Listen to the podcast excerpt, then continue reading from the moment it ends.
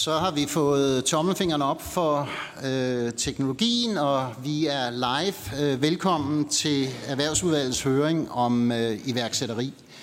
Øh, mit navn det er Lars Christian Brask. Øh, jeg er næstformand for øh, Erhvervsudvalget, og Hans Andersen, formand, han nåede lige at komme ind ad døren. Han får lov til at øh, slutte af. Øh, men øh, iværksætteri og vækstvirksomhed, det er jo noget, der ligger mit hjerte meget nært. Øh, sidste øh, selskab, jeg solgte, som jeg havde investeret i, det solgte jeg faktisk lige før øh, folketingsvalget øh, her. Så øh, det her med, at øh, mennesker kan få lov til at udleve øh, deres drøm om at skabe og...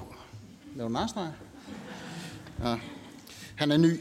Øh, men, men øh, det her med at få lov til at udleve drømmen øh, med at skabe og øh, sætte i søen, øh, det ligger mit hjerte øh, meget nært, som jeg sagde. Og det er jo også yderst relevant, fordi vi har forventninger om, at regeringens iværksætterudspil øh, kommer her i øh, fjerde kvartal.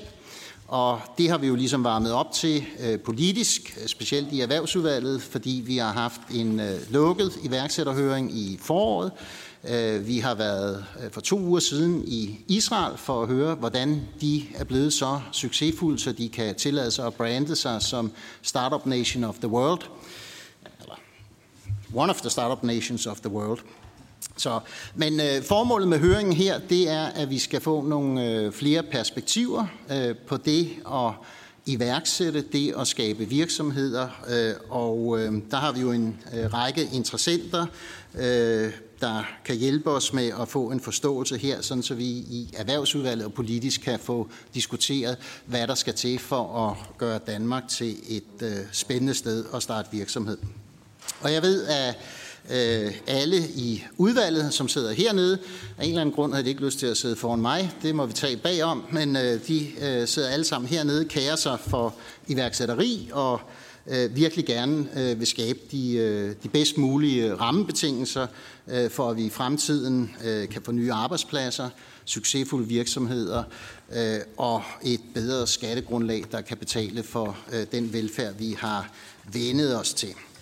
Øh, og vi har jo en række eksperter øh, med øh, til høringen i dag, og jeg kan se, at vi er alle sammen øh, kommet, øh, og derfor vil jeg gerne byde særligt velkommen til, øh, til vores panel, øh, som består af Toge Reichstein, der sidder her ved siden af mig, øh, fra CBS, Kasper Munk Rasmussen fra SMV Danmark, du sidder der, godt, det passer, øh, det passer jo. Det er helt fuldstændig snorligt. Det er godt. Øh, Peter Kofler fra Danske Iværksætter. Øh, so far, so good.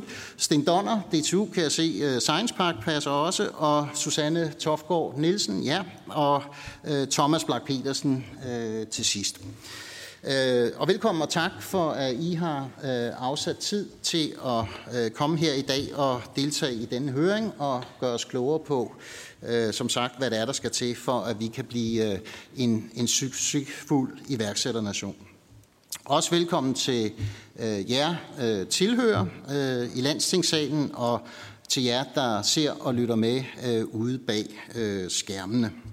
Så er der selvfølgelig også øh, det vigtige i at byde velkommen til vores øh, medlemmer af Erhvervsudvalget, Skatteudvalget, Øh, ligestillingsudvalget og Uddannelse- og Forskningsudvalget. Der er mange tomme pladser, men øh, det er fordi øh, mange af dem de sidder faktisk op på deres kontor eller derhjemme med skærmen tændt og klar til at blive klogere. Og de, der sidder ude og deltager via Teams, I skal også lige huske at tænde både kamera og mikrofon, når I stiller spørgsmål til oplægsholderne. Og mens jeg stadigvæk kritter banen op, så er der øh, 10 minutter til hver oplægsholder. Vi kører det i øh, blokke af tre, og så er der spørgsmål derefter. Og den proces, den gentager vi øh, med de sidste tre, altså tre i rap, og så øh, spørgsmålene derefter. Udvalgets medlemmer øh, vil altså få mulighed for at stille spørgsmål efter hver blok med øh, tre oplæg, så husk at notere undervejs.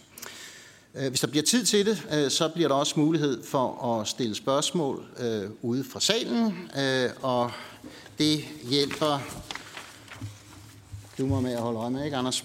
Godt. Jeg øh, skal lede og øh, tidsstyre øh, denne her høring, og det bliver med sådan en øh, relativt skrab tilgang, fordi vi har en, øh, en bagkant, øh, så I skal fatte jer i øh, korthed, Thomas. Øh, og hvis I går over øh, 10 minutter, øh, så forbeholder jeg mig retten til at, at stoppe jer. Og det er vigtigt, at I som oplægsholder øh, trykker på den, der hedder speak, øh, mikrofon, øh, og øh, også slukker for den igen, øh, når taletiden er ophørt.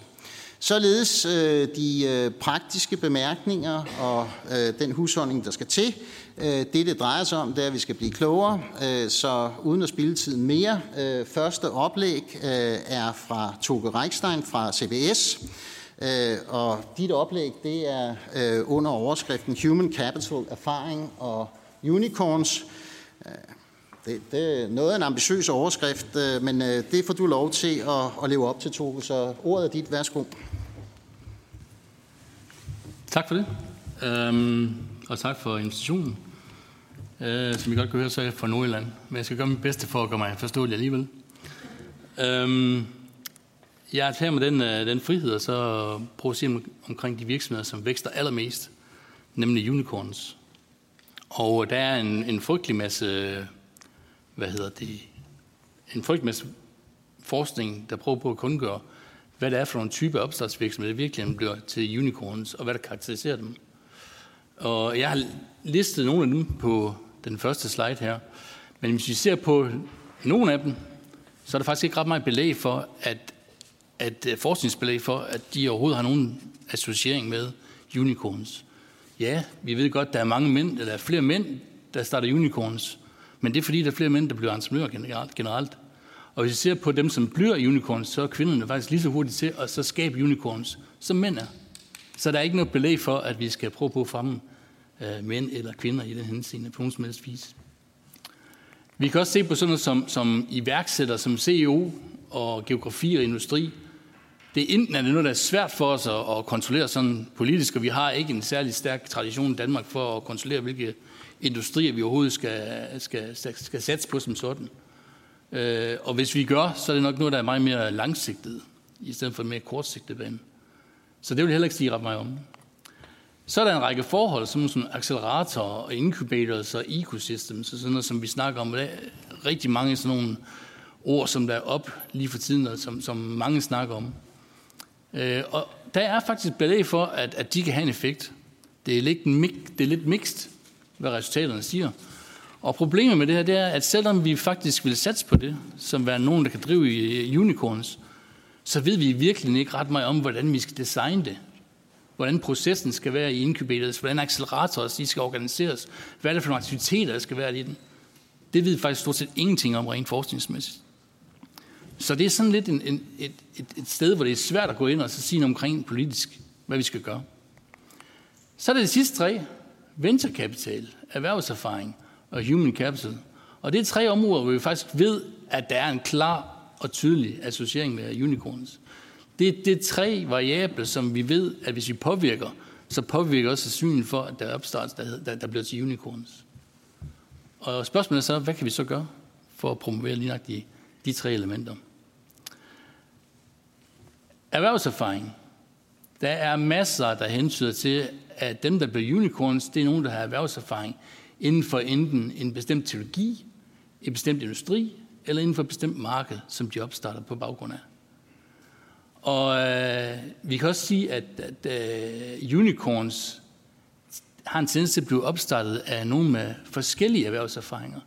Det er ofte flere iværksættere, der starter op på samme tid, eller i et, øh, i et samarbejde. Og et eksempel på det er Eberhard og Taberning, som mange af jer måske allerede ved, hvem er. Den ene har masser af erfaring med øh, elektrisk ingeniørarbejde, og den anden har meget erfaring med hensyn til softwareudvikling og softwareområdet. Og til sammen besluttede de sig for at gøre noget ved øh, elbiler, og startede det, der hedder Tesla i dag. Og så ved jeg godt, at I alle sammen siger, at Tesla det er ikke Elon Musk. Det kommer vi lige til om et øjeblik igen. For han var ikke med fra starten. Så hvis vi ser på, øh, ud over bare det, der hedder øh, iværksætterne, så er der faktisk også masser, der tyder på, at det går ikke kun igennem iværksætterne. Det er de iværksætternes første medarbejdere, der faktisk ofte driver væksten i de samfund, eller de, der, de små virksomheder. Så vi skal passe på med kun at fokusere på iværksætterne som dem, som skaber væksten i disse virksomheder. Det vigtige er faktisk også, at vi skaber en mulighed for, at de finder de rigtige initiale medarbejdere til at kunne etablere de virksomheder og få de virksomheder til at vækste. Shell Kaphan er den første medarbejder i, i Amazon. Og ud fra Jeff Bezos' egen udsagn, ville Amazon aldrig udvikle sig den forretning i dag, hvis det ikke var for, for lige nøjagtigt Shell Kaplan. Og, og, og vi kan tilskrive mig af, af den vækst, der har været til lige den første medarbejder i Amazon. Så øh, hvad betyder det så? Det betyder, at øh, det er overordentligt vigtigt, at vi har en stærk fri bevægelighed af arbejdskraften. Og det er ikke kun en bestemt type arbejdskraft. Det er den arbejdskraft, der faktisk er placeret favorabelt til at opstarte virksomheder, som har et vækstgrundlag. Det er de, det er de medarbejdere, der har de rigtige erfaringer og de rigtige kundskaber til at investere de rigtige forretningsmuligheder, der faktisk kan være unicorns. Og det er dem, der har den rigtige mulighed for faktisk at forfølge en opstartsvirksomhed på baggrund af den helt rigtige teknologi og den teologiske indsigt for det. Og hvad vil jeg så foreslå? Så vil jeg foreslå, at vi næsten forbyder, nu er det ikke et pænt ord, øh, at vi forbyder det her non-compete covenants. Hvorfor forbyder vi det? Eller hvorfor bør vi forbyde det? Det er fordi, at de lige nøjagtigt er anvendt for den gruppe af individer, som er sandsynlige for at opstarte eller blive de vigtige initiale medarbejdere i opstartsvirksomheder, som kan gå ind og blive unicorns. Så non-compete covenants er lige nøjagtigt brugt for den type af individer, som vi ikke ønsker, de skal bruges for. Det kan godt være, at virksomheden, de etablerede virksomheder, synes, det er en god idé, men det er ikke en god idé for opstartsvirksomheder. Og det er ikke en god idé for etableringen af unicorns. Og ja, jeg kan da godt se, at non-compete covenants kan være vigtige for etablerede virksomheder, men må ikke de har andre måder så kunne konkurrere på, skulle man tro. Så vi skal prøve at sænke den barriere, der er for at lade lige den type af individer bevæge sig ind i iværksætteri. Og øh, det er også vigtigt, at den på en eller anden måde kan føde ind til kapitalgrundlaget. Og hvorfor siger jeg det? Ja, det siger jeg, fordi at hvis de etablerede virksomheder ikke har muligheden for at kontrollere deres medarbejdere i henhold til, at de starter virksomhed op, eller går over og arbejder for en lille op- opstartsvirksomhed, så kunne de eventuelt i stedet for bare investere i dem. Og vi har faktisk en, en overordentlig problematik i Danmark. I USA blev hele venturekapitalindustrien øh, defineret ved, at man frigav ressourcer blandt øh, pensionskasser til at investere i venturekapital og venturekapitalfonde. Det har vi også gjort i Danmark, og det er jo et rigtig godt skridt. Problemet er bare, at, at pensionskasserne stort set ikke har gjort det. Der er meget få af pensionskasserne, der er startet med at investere i venturekapitalfonde og skabt grundlag for netop unicorns på den måde. Så hvorfor ikke få de etablerede virksomheder på banen til at gøre det i stedet for, som et substitut i det, der hedder Corporate Venture Capital? Så langt de fleste, iværksætter, langt de fleste unicorn øh, iværksætter bygger på humankapital inden for naturvidenskab og teknik og ingeniørområdet. Og nu tænker I nok, sidder en mand fra CBS og siger, at vi skal satse på områder for teknik og naturvidenskab. Ja, det gør jeg faktisk.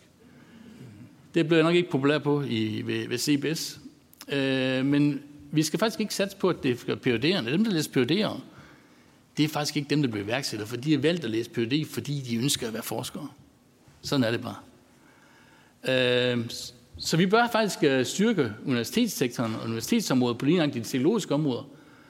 Men så alligevel, når jeg er CBS'er, så bliver jeg nødt til at sige, hvis vi ser på tværs af universiteterne i Danmark, så er det faktisk CBS, der har de fleste unicorns. Og vi er faktisk blandt top 10 i Europa i antallet af unicorns. Det er der ikke mange, der er klar over. Og hvorfor er det så tilfældet? Det er fordi mange af dem med de tekniske og naturfaglige baggrund, de kommer til CBS for at finde forretningskompetencerne til at udvikle virksomheden og væksten. Det er ikke det, de er interesseret i. De kender teknologien, men de ved ikke, hvordan man skaber et marked og skaber et grundlag for forretningen. Derfor kommer de til CBS. Og det er derfor, at Eberhard og Taberning også associerede sig med Elon Musk, da de startede Tesla for han kendte for, øh, hvad hedder det, forretningsdelen af virksomheden. Så vil jeg også godt lige påpege lige sidst, hvis jeg lige har et halvt minut, at der er også en masse gode ting i Danmark allerede, som støtter unicorns. Der er en masse politikker på området, som vi allerede faktisk har realiseret. Beskyttelse af ejendomsrettigheder, en velfungerende retssystemer, frie og åbne markeder, et flydende arbejdsmarked, hvor det er nemt at hyre og fyre. Det er alle sammen områder, hvor vi faktisk har påvist, at det har grobund for unicorns i den, i den situation. Og det er noget, vi allerede gør i Danmark. Og det er noget, vi allerede har i Danmark. Og det skal vi værne om, og det skal vi sørge for, at vi fortsat har. Tak.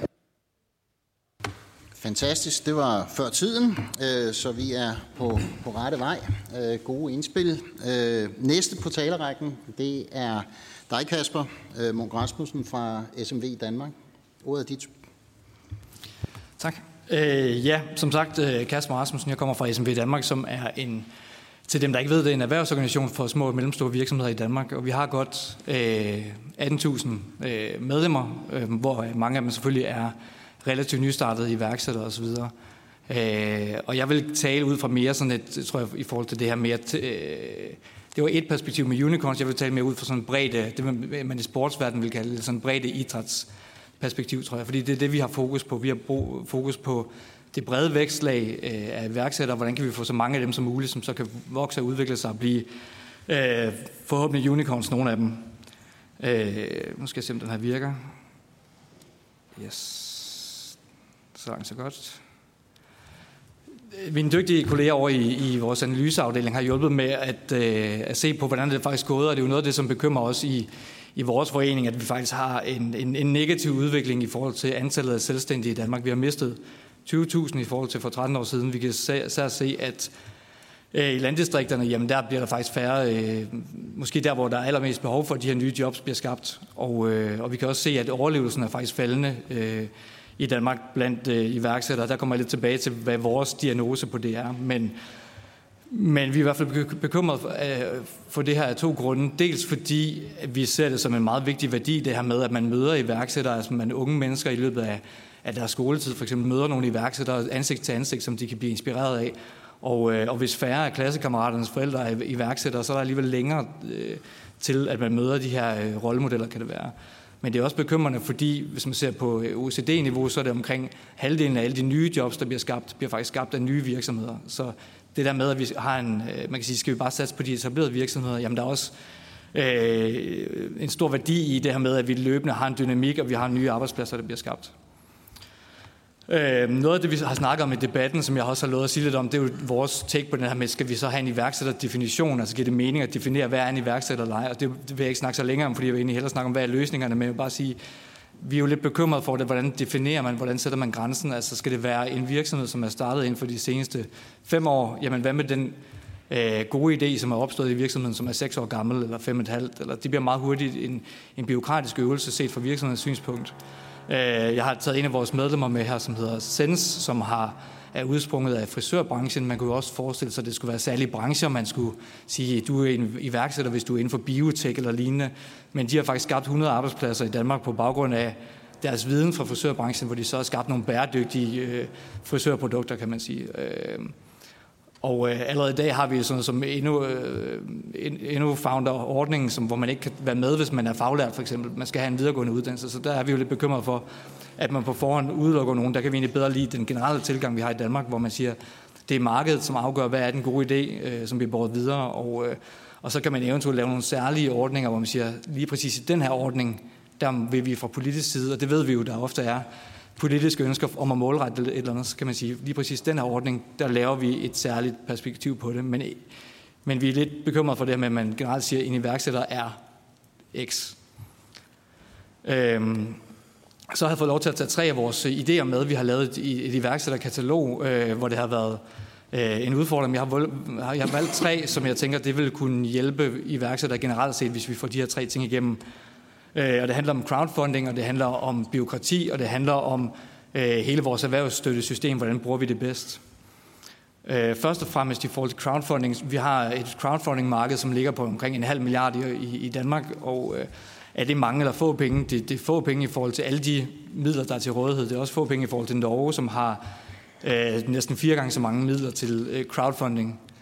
Øh, og øh, den her figur viser så en af de grunde til, at vi synes, at crowdfunding er interessant, jamen, det er fordi, hvis man skal gerne vil have kvindelige iværksættere, det ved jeg, at, at det der er i hvert fald øh, meget interesse for her på Christiansborg, jamen så er crowdfunding den, øh, den øh, finansieringskilde, som har øh, som, som kvinder får, får mest ud af, kan man sige, øh, sammenlignet med de øvrige.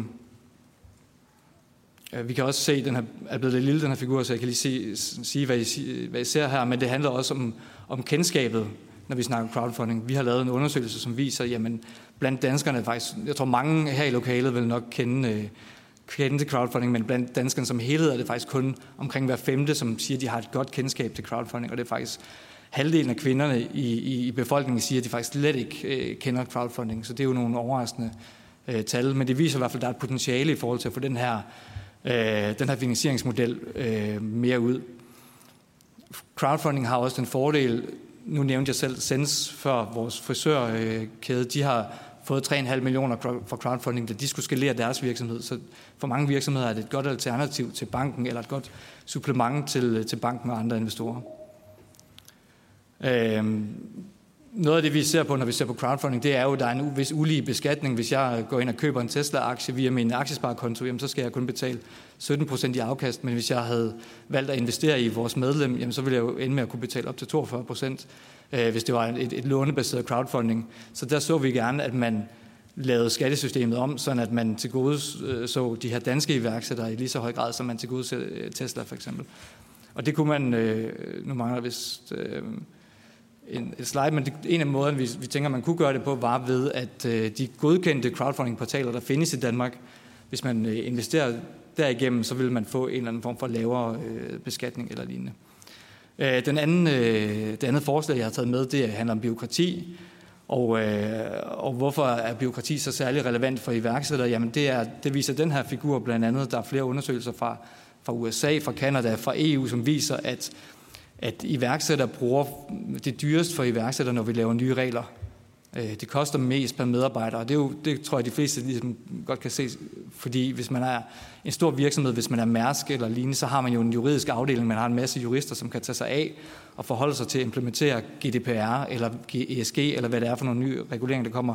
Hvis du er iværksætter, så er du til at starte med kun dig selv, og så senere øh, et mindre team, men det er stadigvæk en udfordring at skulle forholde sig til alle de her nye regler, der kommer. Så der kan vi se, at det er dyrest. Det er faktisk en bremse på iværksætteri, når der kommer for mange regler. Øh, og vi kan se, at der er kommet flere regler i Danmark. Øh, vi har set på Erhvervsministeriets område, hvor man øh, er gået fra omkring 2 millioner ord i, i, i lovgivningen omkring årtusindskiftet til nu om, her, over 6 millioner ord i, i lovgivningen. Så det er meget, man skal forholde sig til som, som iværksætter, når man starter op. Og her, der er mange, der siger, kan vi overhovedet gøre noget ved byråkratiet? Det er jo, det er jo umuligt at stoppe, det, det bliver bare ved og ved. Men så har, har vi faktisk set på en kanadisk provins, der hedder British Columbia, hvor man tilbage i 2001 sagde, øh, faktisk havde det samme problem, som vi i Danmark har nu. Og, og der talte man sig frem til, at vi har over 300.000 regler. Øh, lad os få, få en tredjedel væk. Så man satte et mål om, at man skulle ned under de her 200.000. Og det har man så faktisk holdt øh, siden da, øh, og, og haft meget positive øh, oplevelser med det hvis, man, hvis politikerne i Canada gerne vil indføre en ny regel eller et nyt krav i dag, så skal de fjerne en anden regel. Så på den måde har man lagt et loft over, at der kan ikke komme flere regler, end der er i dag. Den, den sidste ting, jeg vil nævne, er, oh, nu hoppede den frem her, det er selve erhvervsfremmesystemet. I Danmark bruger vi over 40 milliarder om året på erhvervsstøtte.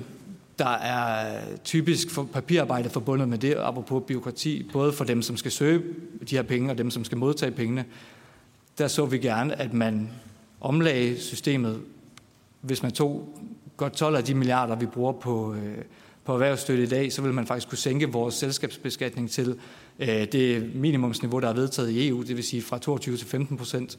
Og det vil være øh, en stor lettelse for mange iværksættere, det vil gøre det mere attraktivt at starte virksomhed, og det vil fjerne meget af den papirarbejde, der er forbundet med, med erhvervsstøtten i dag.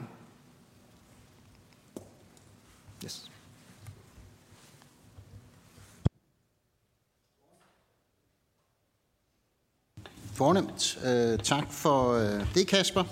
Vi går straks videre, øh, og det er dig, Peter Kofler, der får lov til at fortælle, hvordan øh, danske iværksættere øh, ser det øh, oplæg om iværksætteri, vi har bedt om.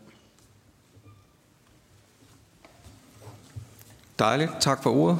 Øh, tak til øh, Erhvervsudvalget for at lægge øre til, og ikke mindst en stor forventning til, at vi får født en stor baby nu i fjerde kvartal, øh, for vi ventede længe. Og tit, når man er drægtig i lang tid, så kan man også skrue op for forventningsniveauet. Vi vil gerne prøve at snakke om, hvordan vi får mest muligt ud af de trods alt begrænsede midler, øh, I har fundet, øh, til at vi kan løse vækstudfordringer i Danmark. Øhm, der er lidt forsinkelse på. Øh, ganske kort om os. Vi er sat i verden for at repræsentere den brede øh, iværksætter. Vi har ingen præferencer for øh, brancher, øh, køn, geografi eller øh, noget som helst andet. Øhm, og vi prøver at bringe de barriere, som er ude i virksomhederne, ind på Christiansborg, for der er ofte rigtig, rigtig langt. Øh, men der er også lydhørhed, og når vi får den dialog i gang, som vi har i dag, så sker der også tit nogle øh, magiske ting i forståelsen af, øh, hvad det vil sige at sidde i maskinrummet med sin egen numse på øh, kogepladen, og måske også den energi, der er i lovgivningssystemet. Øhm, det første, vi har taget med i dag, øh, og det er måske evident for folk, der kommer fra iværksætterverdenen, det er at sætte sig ned og finde ud af, hvad er det egentlig, I gerne vil opnå øh, med det her. Og øh, det har man gjort i en række øh, lande, øh, hvor man har sagt, at vores ambition er, at vi skal skabe X-unicorns. Det har Macron øh, sagt. I Estland har man en anden øh, tilgang øh, til det.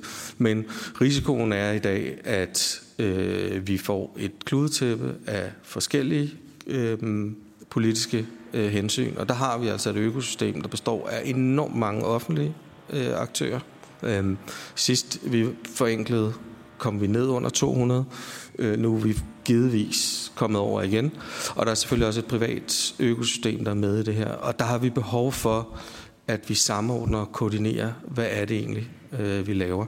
Og det eksempel, jeg rejser rundt med, er, når Alice når til sin, sit, et T-kryds i Alice i Eventyrland, og filurkatten spørger øh, Øh, øh, på Alices spørgsmål om, hvilken vej skal jeg gå? Så siger filurkatten, hvilken vej vil du hen? Og alle siger, det ved jeg ikke. Og så siger filurkatten, så er det ligegyldigt, hvilken vej du vælger. Øh, og vi risikerer, at den her øvelse øh, ender lidt øh, på samme måde øh, i dag. Øh, og der er flere aktører, der er ude med forskellige bud på, øh, hvad det kunne være, men en sund proces, inden vi begynder at bruge de her sparsomme midler, det er, at de får diskuteret, hvad er det egentlig, vi gerne vil øh, opnå. Øhm, vi tror, det er vigtigt, at I gør jer bevidst om, vi bruger meget tid øh, ude i Europa. Vi har brugt ventetiden på de, jeg ved ikke hvor mange tusind dage, vi har ventet øh, på at gå ud i Europa og tale med iværksætterorganisationer øh, rundt omkring. Og I skal vide, at hver gang man starter en virksomhed, som skal blive til en unicorn, så er man i en global øh, konkurrence. Og det handler om at komme først, og der er typisk kun én øh, parkeringsplads. Så vi bliver simpelthen nødt til at sikre, at iværksætterne har adgang til primært den kapital, de skal have, og der er rigeligt til stede i dag, der kommer til at snakke om, øh, om kapital, men også øh, kompetencer. Og så vil jeg gerne lige rette en misforståelse i forhold til, hvad øh, Kasper sagde, fordi øh, de steder, hvor man arbejder med en definition, så handler det om at identificere de virksomheder, der kan blive til unicorns, og sikre sig, at det er dem, vi til, tilretter og målretter vores tiltag øh, imod.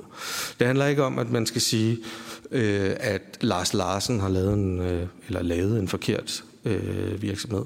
Men det handler om, at når man begynder at kunne sige, her er der noget potentiale for øh, eksponentiel vækst, at vi så sikrer os, at de får nogle konkurrencedygtige øh, vilkår, sådan så de kan konkurrere og blive den markedsaktør, der vinder det globale marked. Og guderne skal vide, at det er meget, meget lang tid siden, at en europæisk eller en dansk virksomhed er lykkes med at tage den øh, parkeringsplads. Og vi er alle sammen glade for Novo, men det aktualiserer diskussionen om, hvem er Novos aftager. Der er også en risiko i forhold til den måde, erhvervsstrukturen ser ud på øh, i Danmark nu. Og så vidt jeg ved, har vi Europas næstældste øh, aktieindeks. Øh, så der er behov for, at der kommer nye til. Og det vil Thomas øh, formodentlig øh, kunne snakke om. Og hvis vi laver en definition, så kan vi også tage fat i nogle af de ting, som man måske ikke er så tilbøjelig til at have lyst til at diskutere øh, politisk. Øh, det kan være øh, eksempelvis øh, afbyråkratisering.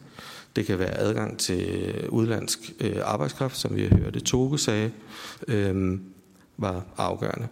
Og det foregår altså rundt omkring i hele Europa i øjeblikket, at man øh, kigger ind i, hvordan kan vi inden for en begrænset ramme lykkes med det her. Øhm, og jeg har været med i gamet så lang tid, at jeg kan huske øh, iværksætterpakker, som indeholdt generelle erhvervsvilkår, hastighedsgrænser på landeveje, broafgifter, øh, alle mulige øh, forskellige ting. Øh, og det vil være synd, hvis vi brugte den her unikke og måske historiske mulighed, I sidder med i hænderne, øh, til at løse øh, vækst eller mangel på vækstiværksættere i Danmark. Øh, og øh, samtlige rapporter fra OECD og Verdensbanken og Erhvervsstyrelsen og jeg, hvad ved jeg, har over de sidste mange årtier påpeget, at det er altså her, øh, skoen trykker. Så brug krudtet koncentreret, øh, og lad være med at skyde det hverken til de små selvstændige erhvervsdrivende, øh, eller for den sags skyld at øh, sætte kapitalskatten ned fra 42 til 40 procent. Og så har vi formodentlig brugt det meste af krudtet mere til rådighed, og så kan jeg trække nogle penge ud af mit holdingselskab og få mig et nyt køkken. Øhm, men så har I brugt krudtet forkert.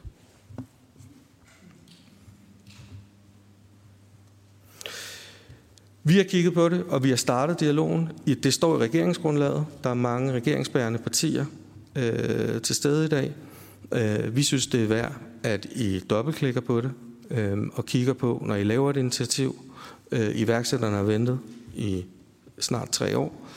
Øh, når I kigger på et initiativ, så vær sikker på, at vi får rettet det mod iværksætterne, og at vi får løst øh, vækstudfordringen.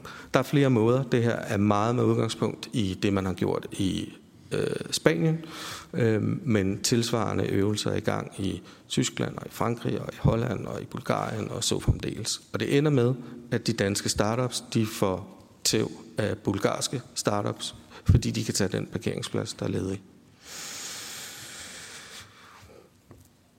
Startup visas er noget, der popper op rundt omkring. Øhm, og det handler grundlæggende om at øh, skabe nogle øh, vilkår, at vi kan tiltrække den arbejdskraft, vi skal bruge. Jeg talte med en meget ambitiøs engelsk iværksætter i går, øh, og man tænker altid, kan vide, hvorfor han er endt her. Øh, og det er selvfølgelig fordi, øh, han har en smuk dansk kone. Men han startede sin virksomhed øh, i Danmark, men endte med at flyve. Han flyver nu mandag til torsdag til London, øh, fordi han kunne simpelthen ikke rekruttere øh, de kompetencer, øh, han havde brug for. Og øh, det er et konstant problem, vi ser det. Vi ser det jo selvfølgelig bredt, at der er rekrutteringsudfordringer, men hvis vi skal konkurrere med lønninger hos øh, øh, de store virksomheder, så har vi nødt øh, og behov for at komme ind under nogle øh, andre øh, vilkår. Øh, det er der andre, der er meget klogere til at finde ud af, hvordan man gør, end jeg. Jeg stusser over, at hvis man skal på en fast-track-ordning øhm, under forskerskatteordningen, så skal man have mere end 10 ansatte, for eksempel. Øhm, så ikke alene står vi og med et behov for at blive favoriseret, men der er også i rigtig mange hensener, hvor det kan være næsten umuligt. Øhm, og det er jo bare sådan, at øh, din første ansættelse, hvis du vil være en unicorn, skal formodentlig være en, det kan være en AI-udvikler fra Rio, eller det kan være en sælger, en asiatisk sælger fra Shenzhen, øh, eller hvor det nu måtte være. Og det er de her globale teams, som, øh, som vinder. Øh, noget man kunne overveje, øh, det er at tænke, tænke aktieoptioner med ind i øh, forskerskatteordningen, og i det hele taget gøre det lettere for os at kunne tiltrække. Og det kræver igen, at vi har en definition. 15 sekunder. Sidst vil jeg bare øh, kvittere for øh, øh, SME Danmark. Jeg synes, det er øh, vigtigt, at vi efter finanskrisen har fået reguleret finanssektoren, at vi passer på vores data og vores klima og miljø og alle de her ting. Men det ender med, at der er en compliance-byrde øh, hos iværksætterne. Og øh, øh, hvor man tidligere sagde, at du skal ansætte øh, japanere og øh, brasilianere, så siger vi i dag, at din første ansættelse, det skal være compliance-folk, fordi vi kommer til at kløjs øh, i det her. Og mange af de byrder, som er intenderet mod at tøjle hvidvask eller Cambridge Analytica eller hvad det måtte være, øh, de ender i allerhøjeste grad øh, på vores spor. Øhm, og der er masser af eksempler på, hvordan man kan gradbøje det i takt med. Det er ikke fordi, vi ikke vil være ansvarlige. Vi vil bare være, øh, blive mødt med nogle krav, som vi kan honorere, øh, når vi vækster. Det passer da meget godt for. Ja, tak for ordet. Alt afhængig af hvilke uger man kigger på, men øh, du, du kom til pointerne, og øh, nu har vi haft de øh, første tre indlæg, og så åbner vi op øh, for spørgerunden øh, fra deltagerne fra udvalgene. Og første spørger øh, er øh, Mona Jul, som er med øh, digitalt. Halløj. Tak for nogle øh, rigtig gode indlæg. Jeg har to spørgsmål til panelet. Øh, det er nemlig rigtigt, som der bliver nævnt, vi har ventet en tre år. Hvad er der egentlig sket på de tre år i forhold til de anbefalinger, I havde for tre år siden til nu? Har der været noget udvikling? Er der nogle ting, vi kan se? Er der noget, vi har manglet? Øh, Altså ud over de ting, I har nævnt, øh, er der nogle nye udfordringer? Det er det ene spørgsmål. Og det andet er jo, at øh, det er også rigtigt, som der bliver sagt af flere af jer, altså en, øh, en enkelt forhandling, en enkelt aftale, det, det, det, det gør det ikke. Øh, kunne man forestille sig, at vi rent politisk, øh, hvis I tænker jer, øh, hvad I godt kunne tænke jer, at vi rent øh, politisk faktisk lavede et øh, servicetjek tjek på iværksætteri en gang om året for eksempel, hvor vi ligesom tager op, okay, hvad virker, hvad virker ikke, og hvad for nogle øh, tiltag er det, vi skal have gang i for at komme videre herfra. For jeg er meget, meget optaget af, at det her det ikke bare er sådan en A til B ting, men at vi rent faktisk kommer i gang med at få forhandlet og få drøftet iværksætteri øh, mere end den her ene gang. For hvis vi kun skal det hver tredje eller fjerde år, så er jeg meget, meget, meget bange for, at øh, vi slet ikke kan følge med. Tak. Tak for det, Mona. Jeg glemte at sige, at Mona er fra øh, det konservative Folkeparti, og øh, jeg kan se, at der bliver arbejdet med teknikken med at få øh, skruet en lille smule ned. Og Peter, du var hurtig til at markere, øh, så du får lov til at starte med at svare. Jeg vil bare sige, at vi øh, til dit første spørgsmål, øh, Mona, verden har ikke stået stille, mens øh, Danmark har. Øh, vi oplever at øh, der er rigtig mange øh, steder, der rykker på sig, primært Asien og USA. Øh, der er en McKinsey-rapport på vej om lidt, som kommer til at vise, at øh, vi i Europa får tæv i næsten alle så defining øh, technologies. Så det er det er en ting, og så sker der jo et skift fra, at vi kunne lave en app og lave unicorns ud af det, til at vi er øh, ude i nogle, noget deep tech, som er rigtig, rigtig tungt kræver meget kapital og ventetid, eller grøn omstilling, hvor vi træder ofte helt ud af den digitale verden, og hvis du skal bygge en stor virksomhed, fordi du kan noget sjovt med rensningsanlæg, så skal du ud og besøge øh, 5.000 øh, renseanlæg. Så det er, det er nogle meget, meget tungere opgaver, øh, iværksætterne kaster sig over. I forhold til måleenheden øh, eller opfølgningen, der har vi foreslået, at øh, Øh, øh, der kan man sige, da vi, når vi spørger skat om, hvordan går det egentlig med det her investorfradrag, der er ikke nogen, der har en flyvende idé om, øh, hvad der foregår, hvad folk investerer Der er ingen opfølgning øh, på området. At vi simpelthen laver en enhed, som man jo kunne tage ejerskab her. Øh, man kunne også lægge det i øh, Erhvervsstyrelsen eller uafhængigt. Øh, herunder også er der den her Global Entrepreneurship Monitor, som er en, et internationalt benchmark, som Danmark har meldt sig ud af, måske i skam, men øh, det vil være helt åbenlyst, at vi også øh, fik betalt et kontingent til dem, så vi øh, kunne få en temperaturmåling på, hvordan det går. Tak for det. Kasper, du markerede, og Toge, du følger straks efter. Ja, det var i, i forhold til det sidste spørgsmål med, med, med de her løbende forhandlinger. Altså, vi, vi oplever nu, der er behov for, at man en gang for alle får gjort noget, noget stort den her gang, men, men vi, vi kan jo også se, at der er tiltag, som der er relativ enighed omkring i Folketinget. For eksempel det her med, at anpartsselskaber skal have bedre adgang til at crowdfunde, hvor der ikke er, hvor der ikke er sket noget, selvom man i overvis har været enige. Så det kunne måske være, eller det kunne også være det her med, med udlandsk arbejdskraft og bedre adgang til kompetencer, hvor der også er, er, virker til at være et flertal.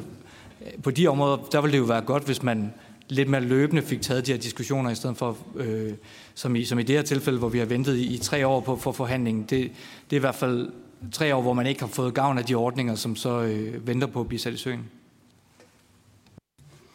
Jeg vil bare lige pointere, at sidste gang uh, non-compete covenants var op og diskuterede i, i dansk politik, tror jeg det var for omkring øh, uh, 12 år siden, eller, eller 14 år siden.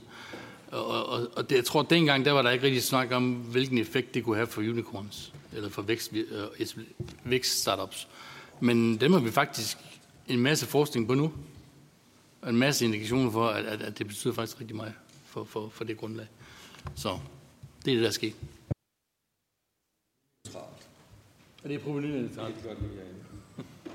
Kunne alle høre det, at det var proveny-neutralt? Øh, bare lige så alle får det med, også øh, dem, der er med øh, på video.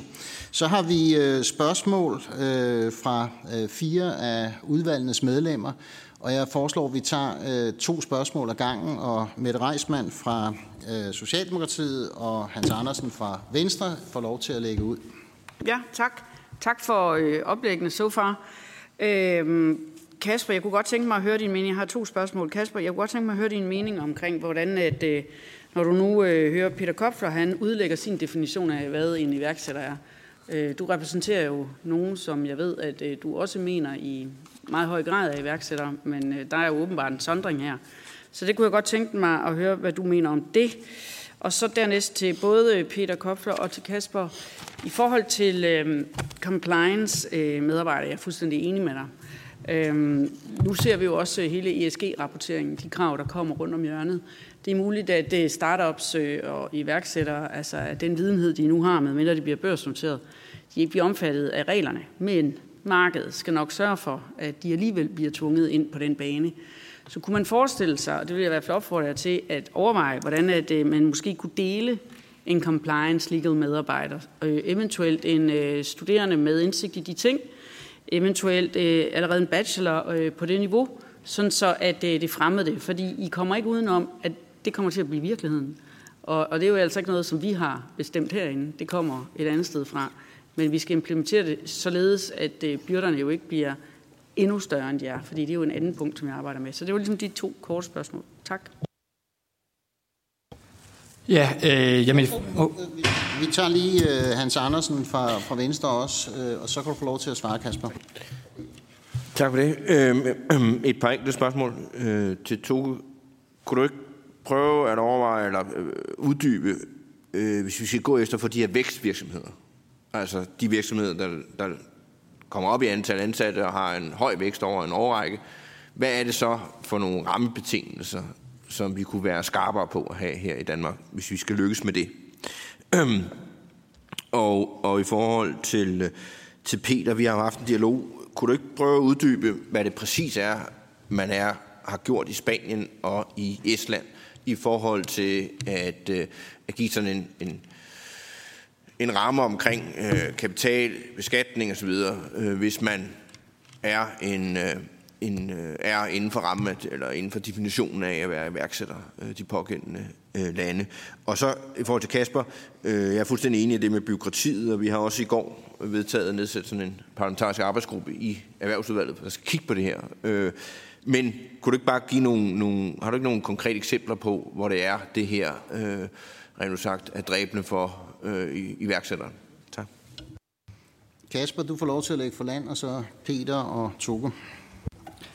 Øh, jamen altså i forhold til definitionen, så er vores bekymring, hvis, hvis det var så nemt at definere, hvem, hvad, er en, øh, hvad er det for en virksomhed, som bliver til en unicorn, så havde man jo nok gjort det. Så kunne man jo forudsige det. Vi tror ikke på, at det offentlige kan på forhånd kan sige, at den her virksomhed bliver en unicorn, derfor skal vi støtte den. Øh, det tror vi egentlig, markedet er, er bedre til.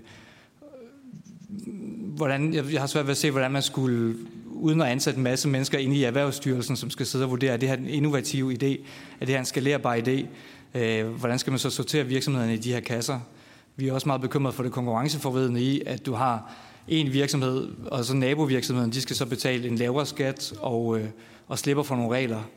Øh, så vil det jo være lidt en selvopfyldende profeti, hvilke virksomheder, der bliver en succes, og hvem der ikke gør. Så det synes vi, øh, der, der er egentlig flere ulemper end fordele ved, at man, man, man griber det sådan an. Øh, I forhold til compliance, så øh, er det ikke en idé, vi, vi har vi diskuteret, men det lyder meget interessant, og det er noget, jeg vil i hvert fald vende med vores medlemmer medlem omkring den her model med at, at dele medarbejdere. Det, det, det lyder interessant. Det vi efterlyser fra det offentlige er nogle ensartede standarder, for eksempel i forhold til ESG. Det vi oplever i dag er, at man i den enkelte iværksættervirksomhed eller SMV skal opfinde sin egen måde at rapportere på, hvis det kommer til klima for eksempel. Der kan være, du har nogle krav fra din bank, og du har andre krav fra din fra dine øh, kunder osv. Så, så hvis man kunne blive enige om, hvad er standarden for eksempel på ESG, så ville vi være, ville være lidt øh, tættere på, øh, på en løsning. Ikke? Øh, ja.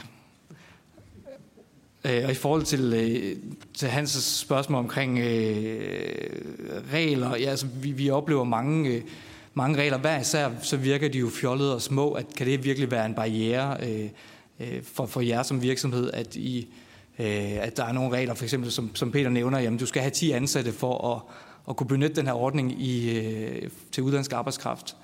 Men det er jo også mere mængden af regler. For den enkelte virksomhed, for nogle virksomheder er nogle regler, for andre virksomheder er andre regler. Det er mere mængden af regler, du skal forholde dig til, som vi egentlig anser som et problem. Så det er ikke nok at få fjernet de dårlige regler, fordi øh, i mellemtiden er der kommet 10 nye dårlige regler, eller 20 nye regler til øh, mens vi har fjernet de 10 første. Så det er egentlig en, mængden, vi gerne vil have lagt et, et loft over.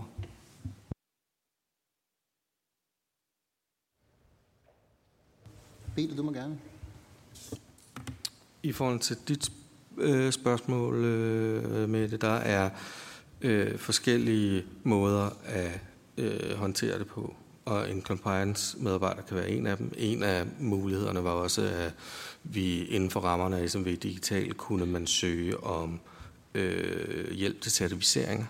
Øh, I modebranchen er man begyndt at snakke om, at nu er det ved at være slut med iværksætteri, for bare at komme i gang med at få øh, alt det her kvalitetskontrol øh, på plads. Og noget af det, som jo er allermest bedrøveligt, er, at nogle af de mest grønne løsninger kommer fra iværksætterne, og hvis du ikke har råd til at, øh, eller båndbredde til at få de rigtige mærker øh, på dit produkt, øh, så ender vi med at købe Nestlé eller øh, H&M eller hvad det nu er, øh, som har øh, råd til det. Og så er der nogle gange lovgiver, der tager det her værktøj frem, der hedder SMV-undtagelser.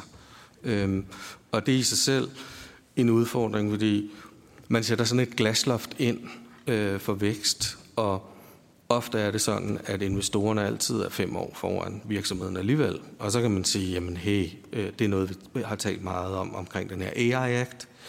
At, jamen en SMV-undtagelse, hvad nytter den, når jeg så rammer den her threshold eller grænseværdi? Øhm, hvad så? Skal vi så flytte den til øh, London eller Tel Aviv? Øhm, men en delemedarbejder kunne der være en måde øh, at løse det på. Øh, for jeg er enig i, at de store virksomheder kommer til at stille det som krav til alle deres underleverandører. I forhold til dig, Hans, så er det jo nogle ret omfattende øh, pakker. Estland har jo gjort det til en del af deres DNA at, at være en iværksætternation. Øh, de har ikke en kongerække, der er lige så lang øh, som vores. Øh, øh, noget af det, som øh, som er rigtig stærkt hos dem, er eksempelvis, at jeg ikke øh, betaler selskabsskat, hvis jeg reinvesterer mit overskud. Og der kunne man forestille sig, at det skabte mere samfundsværdi, at virksomheden kunne fortsætte sin vækst, frem for at smide pengene i skattekassen. Øh, der er nogle forskellige øh, øh, øh, modeller. I Spanien har man altså lavet en adgang til, hvis du falder inden for en definition øh, lavet en adgang til en lang række skattebegunstigelser, både i form af kapital, øh øh, øh, øh, øh, beskatning øh, på investorerne øh, i forhold til selskabsskat. Du har adgang til startup visas og fast track i byråkrati. Det er sådan edens have for at øh, skabe iværksætter øh, virksomheder.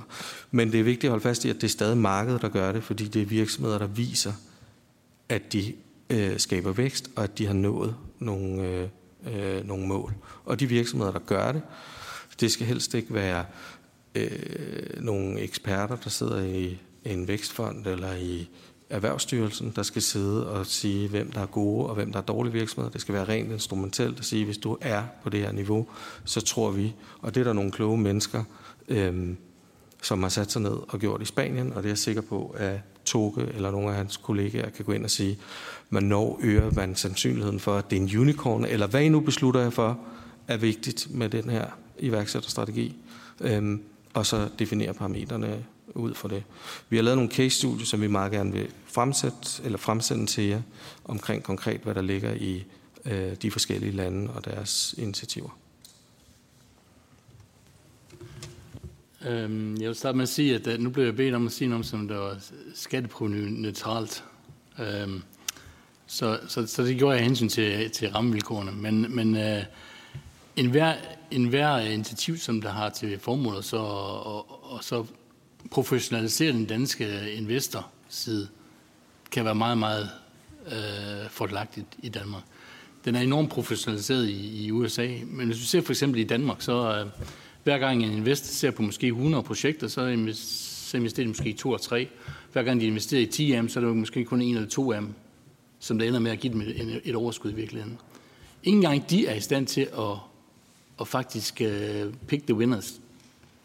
Uh, og det, hvis de ikke kan, så tror jeg faktisk, det er meget svært for alle andre også at gøre. Øhm, men det, der også viser, det er, at, at det er vigtigt at få en meget professionaliseret investorflok. Fordi der er stor forskel på, hvad en investor er. Det er ikke kun et spørgsmål om penge. Det er også den, den anden rolle, som de spiller som en slags sparringspartner, og er med til at så udvikle virksomheden, og have de rigtige, rigtige referrals, det rigtige netværk.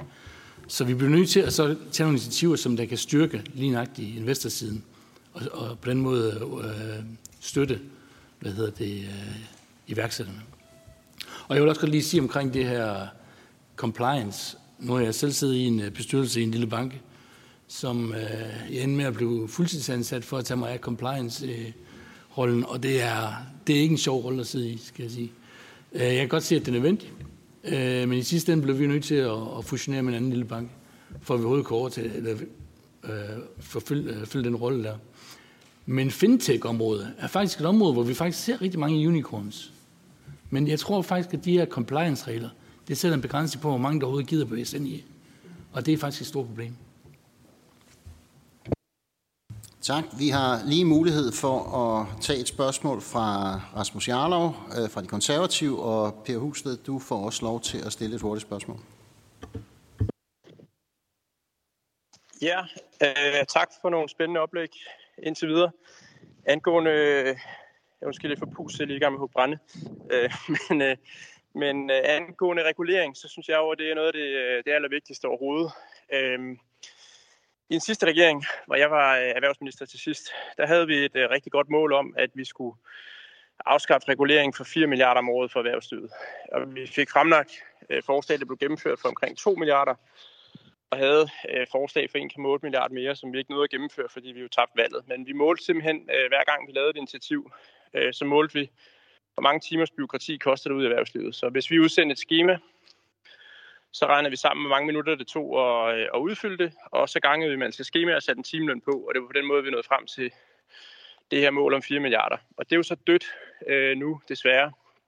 Men det er noget af det, der er allermest effektfuldt, fordi det er ikke den enkelte regel, det er, at man har et system, hvor man bliver holdt op på, at man er dedikeret øh, på at få øh, fjernet regler. Og så lige et enkelt opråb, det er, at i den kamp, der har vi også brug for lidt mere hjælp fra øh, organisationerne.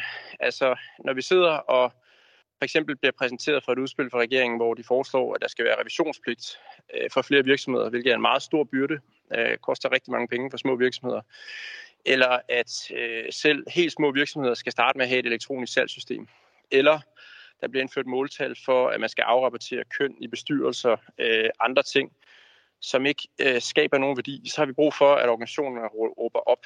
Øh, og det synes jeg ikke, I, I gør. Øh, altså selv det her med revisionspligt var ikke engang SMV i Danmark på banen med en, øh, med en protest. Og det aller værste regulering, som øh, mange virksomheder bøvler med. Det er et kort spørgsmål, Rasmus. Ja, det er overenskomsterne. Øh, det er det mest komplicerede øh, lovstof, der overhovedet findes til overenskomster, og der er brug for, at der er noget mere modstand. Tjek, det havde mere karakter af kommentarer og øh, gode råd, og øh, selvom SMV... Selvom SMV jeg vil godt høre SMV Danmarks kommentar til, øh, hvorfor man ikke tager de der kampe, når vi eksempelvis har øh, revisionspligt. Godt, det tager vi, når Per Husted fra Socialdemokratiet har fået lov til at stille et øh, kort spørgsmål. Og jeg vil gøre det kort, for, og så kan mine kolleger se, hvordan man gør det kort. Øh, det er meget konkret. Nu, nogle af de ting, jeg, eller spørgsmål, jeg havde, de er faktisk blevet besvaret. Men det er til Toge.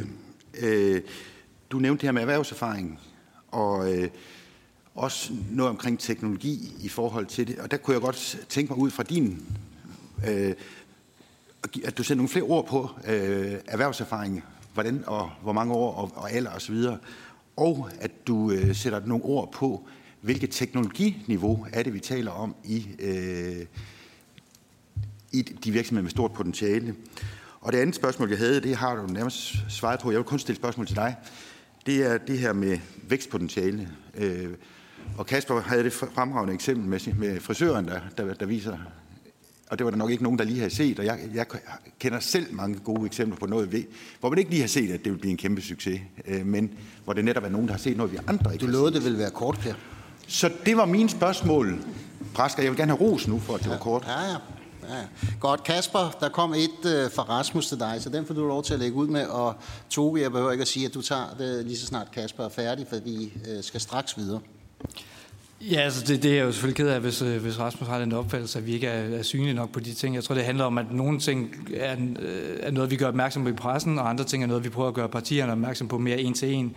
For vi prøver at sige, jamen for eksempel med, med revisionspligt kan man gøre det mere øh, risikobetonet, så man fagner de brancher, som, som, øh, hvor der måske er mest evidens for, at der er en risiko, og de skal så have en revisor. Det er jo så et politisk kompromis. Det er jo ikke os, der præsenterer øh, de, de love, øh, som, øh, som regulerer virksomhederne. Så det, øh, der er forskellige arenaer, vil jeg bare sige, øh, i forhold til den.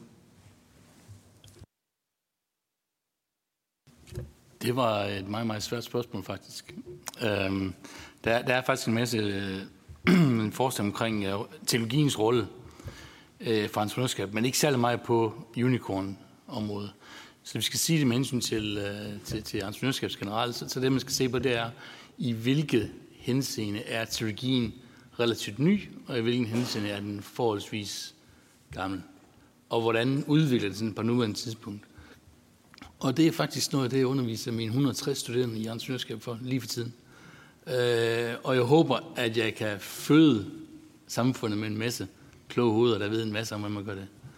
Øhm, men det er faktisk et ret langt, øh, et ret langt foredrag, hvis jeg skal sige noget omkring det. Så. Øh, med hensyn til erfaring, så er det, det, det vi ved nu, det er, at der er også noget, der hedder for mig erfaring. Så hvis du har været alt for meget på arbejdsmarkedet, og du er lidt ældre, som jeg er, og har rundt i 50, så er jeg måske ikke oplagt emne til at blive unicorn-stifter. Nu skal man aldrig sige aldrig, Toge. Nå. Øh, vi er klar til at tage hul på, øh, på anden runde, og øh, vi har jo næsten set øh, den sidste slidesten. Øh, så Sten Donner fra DTU øh, Science Park, hvis du vil tage den fra her. Tak. Tak, og uh, tak fordi jeg måtte være med i, uh, i dag. Jeg har fået uh, titlen uh, foræret uh, udefra. Den hedder For gode idéer til nye vækstvirksomheder og skabelse af gode miljøer for iværksættere. Og lad mig lige starte med at sige, at det jo bestemt ikke er alle gode idéer, der kommer ud af universiteterne. Men der kommer mange, og jeg tror faktisk, at vi uh, på sigt kan få endnu flere, og endnu flere, der bliver til levedygtige og stærke virksomheder, hvis vi ellers gør en, øh, en indsats for det. Og det er dem, jeg ligesom vil prøve at have fokus på her i, øh, i det følgende. Jeg har valgt ikke at have nogen slides. Øh, jeg tror, der er bred enighed om, at universiteterne skal spille en større rolle fremadrettet i at skabe flere nye danske virksomheder. Og det skal de jo, fordi mange af de teknologitunge virksomheder, der kommer ud af universiteterne, de har potentialet til at skabe arbejdspladser, skabe eksportindtægter, og samtidig er det nogle af dem, der kan være med til at gøre noget ved nogle af de store udfordringer, vi står overfor inden for miljø, klima, sundhed og så videre. Men det betyder jo så også, at vi er nødt til at gøre det attraktivt for forskere, Ph.D.-studerende, studerende osv. at gå ind på den vej og være med til at skabe øh, nye øh, virksomheder på baggrund af deres gode idéer og deres øh, videnskabelige opdag, øh, opdagelser. Og det tror jeg, øh, at det er der masser af ting, man kan dreje på. Men jeg tror, en af de væsentlige ting, vi kan dreje på, det er, at vi jo i dag ikke måler universiteterne på antallet af spin-outs. De bliver målt primært på deres uddannelseseffort øh, og på deres forskningsmæssige resultater. Men man måler ikke universiteterne på, hvor mange virksomheder spinder de ud. Øh, og det, vi ved jo alle sammen, vi får, hvad vi måler. Så hvis ikke vi måler på det, så får vi det heller ikke. Og der er jo rigtig mange gode initiativer til at understøtte, at vi øh, kan få flere øh, virksomheder ud og startups ud af det. Et af dem er Open Entrepreneurship, som nogen vil kende, og jeg tror erhvervsudvalget kender til det. Og øh, det er jo et program, som ligesom understøtter det her, men der er jo ikke sat overordnet måltal for, hvad der så skal komme ud af det øh, på universiteterne bredt. Når vi så har fået nogle flere virksomheder ud af universiteterne og nogle flere teknologitunge virksomheder, det vi kalder deep tech virksomheder, så skal vi jo have nogle miljøer, der kan samle dem op, når de ikke længere kan være på universitetet, eller det ikke længere giver mening for dem at være på øh, universitetet. Og øh, de her virksomheder, de er jo meget ofte kendetegnet, som vi også har hørt, de er jo kendetegnet ved, at deres vej til markedet er rigtig lang og meget tung. Tit så taler vi om, at det tager 8-10 år fra en etableringen af en deep tech startup, til de har et produkt øh, etableret på markedet.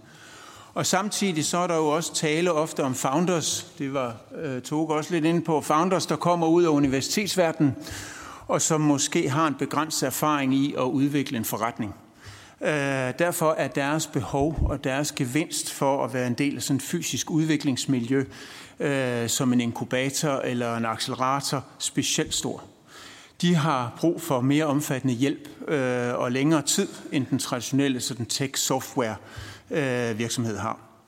Og der findes jo rigtig mange dygtige og gode acceleratorer øh, rundt omkring i landet, øh, og mange af dem er jo øh, de facto investorer. De gør det på kommersielle vilkår, øh, og de yde, giver en ydelse mod at tage en, øh, en ejerandel og det kan de så lave en forretning ud af.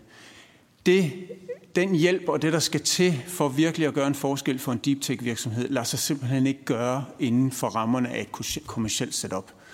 Øh, de har brug for noget meget mere, og derfor er de her traditionelle acceleratorer, inkubatorer, faktisk ikke særlig velegnede, når vi taler om at skulle have flere af de her meget teknologitunge ud over rampen. Der skal noget andet til, og det, der skal til, det er blandt andet en rigtig mange ressourcer og tålmodighed. Øh, der er behov for nogle målrettede udviklingsmiljøer, som, øh, hvor den enkelte deep tech startup kan få en nem, øh, hurtig, effektiv og faciliteret adgang til øh, en bred vifte af de helt afgørende ressourcer for dem. Og det er lige fra laboratorier og værksteder og testfaciliteter til hjælp fra forskere til øh, investorer, der er inden for det her space, vi hørte om adgang til øh, co-founders og folk med kommersielle, hvis det er fra øh, den tekniske verden, folk med kommersiel baggrund. Det er rådgivere, det er andre forskere, det er mentorer. En bred, bred vifte af ressourcer er simpelthen nødvendig, og det er nødvendigt over et længere stræk. Øh, og øh, jeg tror faktisk, øh, efter min allerbedste overbevisning, så er det noget af det, der skal til, hvis nogle af de her teknologitunge virksomheder skal ordentligt ud over rampen. Det er at skabe nogle af de her øh, miljøer, øh, hvor øh, virksomhederne på en øh, øh kan få en hurtigere og nemmere og mere omkostningseffektiv øh, start i, øh, i livet. Og øh, det er jo også understøttet af, af forskning eller resultater fra OECD's undersøgelser, at de her miljøer rent faktisk gør en forskel. Men, øh, og det er jo noget af det, vi prøver i DTU Science Park at skabe sådan nogle miljøer som det her. Men vi er jo udfordret på samme måde som, jeg tror, en stor del af det danske økosystem. Og det er, at øh, langt, langt hovedparten af de rigtig, rigtig mange gode initiativer, der er derude til at understøtte startups, og som bliver iværksat af rigtig mange dedikerede og dygtige aktører, og som finansieres enten af offentlige midler eller fra de almennyttige fonde. De er finansieret gennem alt for mange, alt for små og alt for korte indsatser. Der er simpelthen en forkærlighed for, at både det offentlige og de almennyttige fonde gerne vil være med i projekter, som har en begrænset økonomi, og som har begrænset horisont, og som retter sig mod en eller anden konkret udfordring. Og det betyder, at man har et call for et eller andet her, og et andet call der, og et tredje call der, og det bliver bare rigtig, rigtig ineffektivt. Der er brug for, at vi får nogle længere og sejere projekter op at stå. Et godt eksempel på sådan et, det er jo BII, eller Bioinnovation Institute, som Novo Nordisk Fonden har kastet 3,2 milliarder kroner efter. Det er noget, der betyder noget. Det er noget, der flytter noget, og det har de allerede på ganske kort tid bevist inden for pharma og biotek, som er deres øh, hovedområde. Men jeg tror faktisk, at vi kan gøre det væsentligt billigere inden for andre vertikaler. Og det har vi i øh, DTU Science Park øh, regnet lidt på, og øh, vi har også baseret på vores erfaringer og data fra de sidste 10 år, hvor vi har drevet øh, sådan et miljø, har vi faktisk lavet udkast til et koncept, som vil kunne hjælpe virksomheder inden for nogle andre øh, vertikaler på en, til en rigtig god start. Og det er jo ofte det, det handler om, som jeg sagde. Det er en rigtig god start. Godt begyndt er halvt fuldendt. Så de skal rigtigt i gang. Så øh, får de noget traction fra, øh, fra begyndelsen af. Vi har udviklet et øh, intensivt og omfattende program, øh, som drager alle de her ressourcer ind, som jeg talte om før. Øh, og øh, det er et program, som varer over et år. Øh, netop for at sikre, at vi virkelig får kastet nogle ressourcer efter det. Og så er ideen, at alle de her startups, som vi optager i programmet, de øh, får dels det her intensive udviklingsforløb, og så får de en mindre investering, mod at de afgiver en mindre ejerandel. Og så skal vi finansiere det her projekt over en 10-årig periode med 25-30 millioner kroner om året. Men efter de 10 år, der begynder de første øh, ejerandele at kunne exites, og de kan så betale for driften fremadrettet, sådan at vi faktisk skaber en slags evergreen-fond på 300 millioner kroner, som kan køre forever, og den eneste store forskel, der er til en rigtig evergreen-fond, det er, at tanken er ikke her, at der kan blive udløjet noget som helst, men at pengene bliver inde i systemet til at betale for den fremtidige drift. Vi har været i dialog med flere af de almennyttige fonde omkring det her projekt, og øh, interessen er der. Øh, vi har ikke noget tilsavn, men øh, interessen er der. Og vi er så, således ret til fortrøstningsfulde om, at vi faktisk kan rejse over den her 8-10-årige periode, kan rejse 200 millioner fra privat side, hvis vi kan få omkring 70-80 millioner kroner fra offentlig side. Øh, og med andre ord, så vil det offentlige jo, øh, de offentlige midler kunne give os fire gange.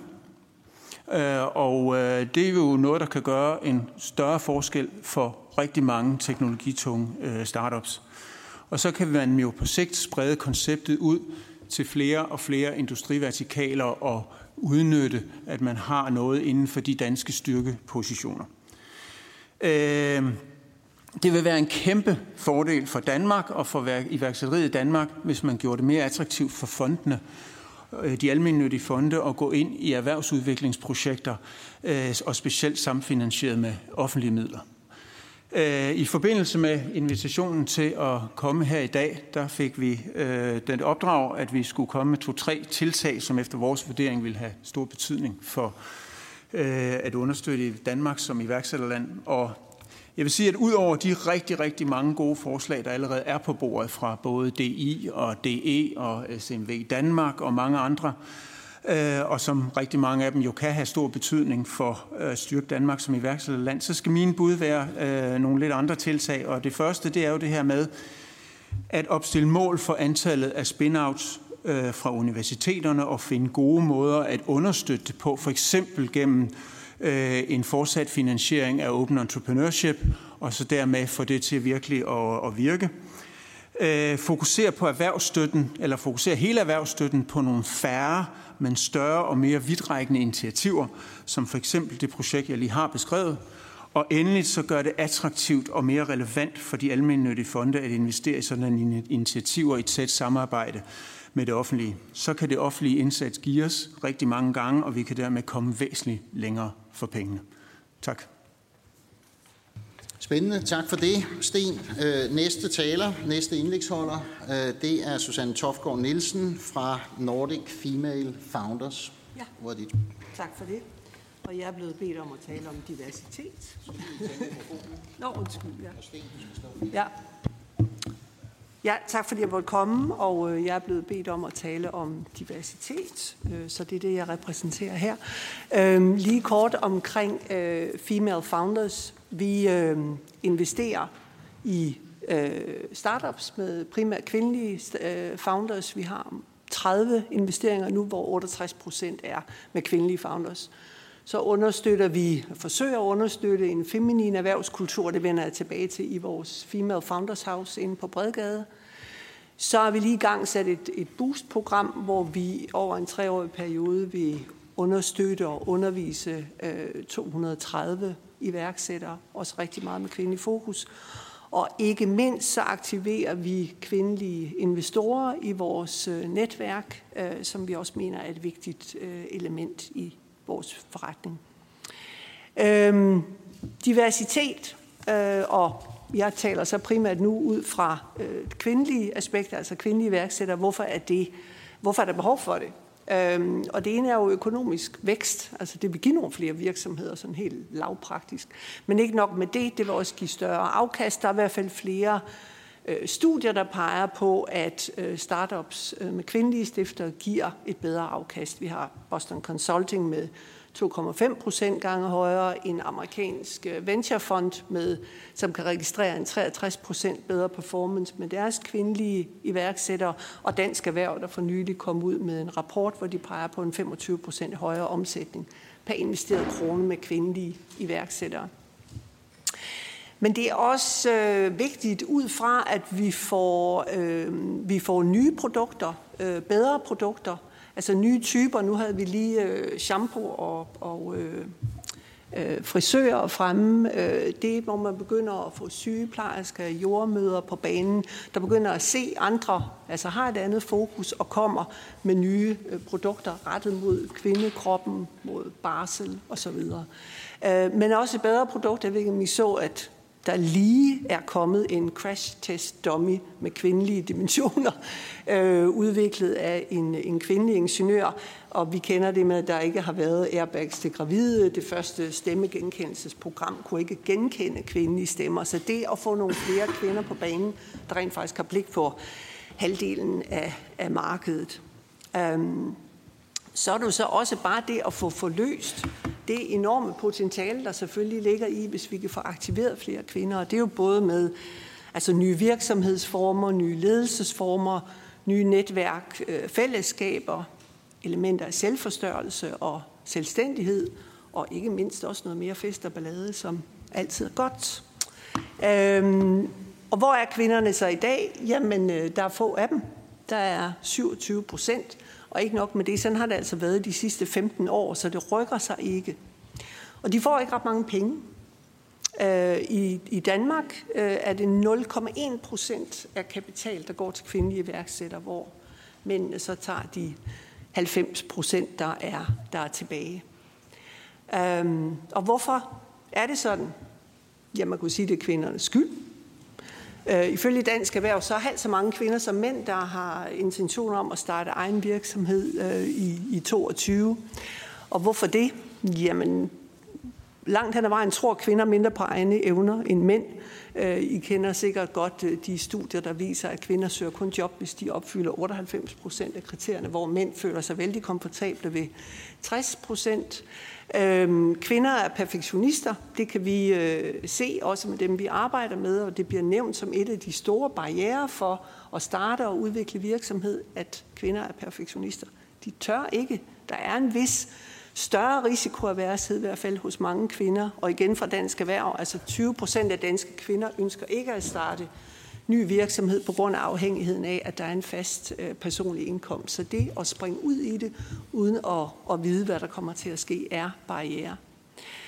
Men det er også samfundets skyld. Øh, vi plejer at sige i Nordic Female Founders, at altså, vi ser ligesom erhvervslivet som et hus, der er bygget af mænd, og vi står udenfor og, og banker på. Øh, det handler om, at de normer, der er, de spilleregler, der er, det sprog, der er, er maskulint. Øhm, det handler også om, at der er få rollemodeller og spejlbilleder. Kun 10 procent af danske business angels er kvinder. Øh, og kun 15 procent i de europæiske venture capital funds er kvinder. Og så er det jo endelig, at vi alle sammen er fordomsfulde. Altså at vi vurderer mænd og kvinder forskelligt. Øhm, kvinder vurderes på deres nuværende evner, og mænd på deres potentiale. Øh, når man skal pitche over for venture øh, capital, så bliver mændene spurgt ind til deres potentiale, og kvinderne bliver spurgt på, om de har styr på deres risiko og alle de ting, der kan gå galt.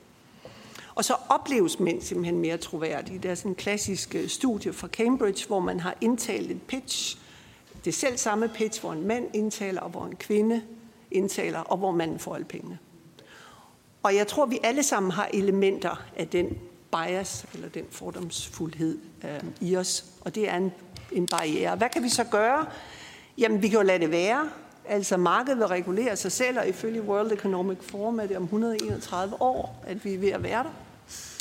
Og så kan vi jo gøre noget af det, som vi taler om her i dag, altså offentlig regulering med kvoter, uddannelse, øremærket investeringspuljer, alle de ting, som vi har fået frem her. Der er vores bud så, at det, der skal vi også indtænke det, vi så taler om med en feminin erhvervskultur, eller i hvert fald gå ind og være med til at udvide og ombygge det hus, vi gerne vil være en del af.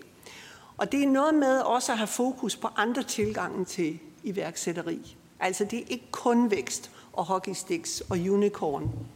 Øh, der er også noget med bundlinje at tjene sine penge øh, for at have et grundlag at lede på. Formål, øh, der skal også tjenes penge, men formål er også et vigtigt element for, at kvinder går ind i at starte virksomhed. Også måske mere end profit, i hvert fald på den korte bane. Det der med, at man altid bliver mødt med, hvad er så din exit-strategi? Men det er, er måske bare, at det her det vil jeg gerne blive ved med, og så se, om ens børn vil overtage det. Og så også det at have muligheden for, eller tænke ind i, men det er et helt liv. Øh, den gennemsnitlige øh, iværksætter kvinde i Danmark er 36 år. Det vil sige, man har børn, man har mænd, de kræver begge to rigtig meget. Så det der med, at man kan nå det hele, og man kan rumme det, og kan leve et liv. Det handler også om det, vi så snakker om at understøtte en feminin erhvervskultur. Altså Sæt nogle andre, tænk på det på en anden måde, sæt nogle nye normer, udvide sproget, øh, have plads til forskellige øh, spilleregler. Og endelig så understøtte, det blev også lige nævnt her før, altså hele økosystemet. Vi tror meget på, at vi har brug for flere kvindelige investorer. Kvindelige investorer ser nogle potentialer, som mænd ikke nødvendigvis ser, øh, kan se produkter og kan se at den der kvinde godt være virker måske lidt usikker, men der er power. Øh, så få flere kvindelige investorer på banen, fremme kvindekapital, fremme i det hele taget jo kvinder i, på alle led, øh, herunder også bestyrelsesmedlemmer selvfølgelig, fremme rollemodeller og spejlbilleder. Så det var mit bud på det. Tak for det, Susanne. Øh, meget passende inden for tiden. Øh, som facilitator øh, og kender af Thomas, så ved jeg, at jeg kan blive lidt udfordret her, men øh, jeg må endnu en gang opfordre til, at vi holder tiden, fordi jeg fornemmer, at der kommer rigtig mange spørgsmål. Øh, så øh, Thomas fra for Foreningen for Børsnoterede Virksomheder, Thomas Lak Petersen, ordet er dit. Tak, og det tager 9 minutter og 45 sekunder. Godt. Jeg skal tale om børsnoteringer. Og øhm, jeg starter lige med den her først, som var den første her. Jeg skal tale med børsnoteringer, og hvordan vi får flere børsnoteringer i Danmark. Jeg hedder Thomas Blak Petersen, og jeg er direktør i Foreningen af Børsnoterede Vækstvirksomheder. Men jeg har selv en iværksætterbaggrund, hvor jeg har været iværksætter i 10 år. Jeg har bygget en IT-virksomhed med 100 medarbejdere. Jeg stoppede virksomheden for syv år siden, og siden da der har jeg været investor i at investere i startups og iværksættere, og så som direktør i dag i FPV. Jeg skal give input til, hvordan vi kan få flere børsnoteringer i Danmark. Der skal børsnoteres flere succesfulde virksomheder. Og vi skal fremme det, at danske iværksættere skalerer deres virksomhed i Danmark og skaber velfærd og danske arbejdspladser til fremtidige generationer. Ligesom i Sverige, hvor de har fastholdt de fleste af deres unicorn-virksomheder. Det kræver, at vi har et dansk børsmarked, som virker, og at der er adgang til kapital, også til mindre virksomheder. Og det er i fuld tråd med EU's ønsker om et SME Growth Market, og om en harmonisering af EU's kapitalmarkedsregler. Vi har behov for en lovgivning, som, øhm, som motiverer dem, som bygger virksomheder til at, til at notere deres virksomheder i Danmark. I Danmark har vi flere børsmarkeder, og øhm, vi har hovedbørsen for selskaber som Carlsberg og Novo Nordisk og Danske Bank. Og vi har to børsmarkeder for vækstvirksomheder, hvor der findes 50, menneske, 50 mindre virksomheder med et stort potentiale. Og dem kalder vi vækstbørserne. Virksomheder noteret på vækstbørsen First North har en samlet børsværdi på 4,9 milliarder kroner. Og det er 0,1 procent af det samlede danske børsmarked, som udgør en værdi på 4,8 billioner kroner. I Danmark har vi 174 børsnoterede virksomheder. Det er det laveste antal i Norden, og der er næsten seks gange så mange børsnoterede virksomheder i Sverige. De sidste fem år er der børsnoteret over 500 virksomheder i Norden, og her 51 virksomheder i Danmark. Så hvad skal vi gøre for at få flere virksomheder til at blive børsnoteret?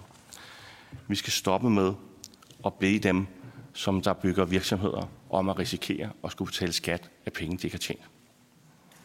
Det gælder både medarbejdere og stifterne og investorerne. Og det betyder konkret, at vi skal ændre både lagerskatten og vilkår for medarbejderaktier, også for dem, der allerede er ramt af groteske skattefælder. Medierne har skåret ud pap, når kendte iværksættere lige frem fraråder andre at notere deres virksomhed, så der er ikke nogen vej udenom. Et eksempel på en virksomhed, der blev børsnoteret, er Peneo. Og Peneo blev stiftet i 2014. Efter seks år blev virksomheden børsnoteret. De havde på det tilværende tidspunkt øh, 27 medarbejdere og omsat for 25 millioner kroner.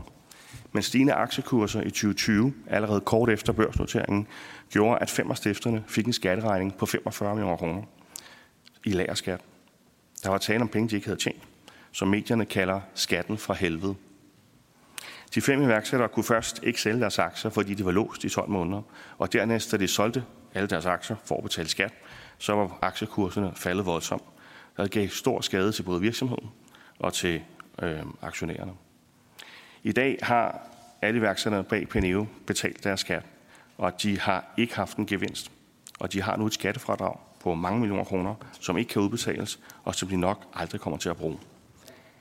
En anden historie, det er Trustpilot. Trustpilot kender I alle sammen. Det er blandt en af de 13 danske unicorns, som er kommet siden år 2000.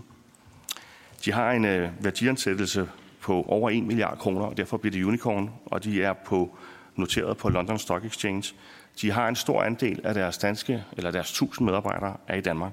Stifteren Peter Mullmann, han øh, betalte 6 millioner kroner af lagerskat, og han går direkte ud og fraråder danske virksomheder at blive børsnoteret.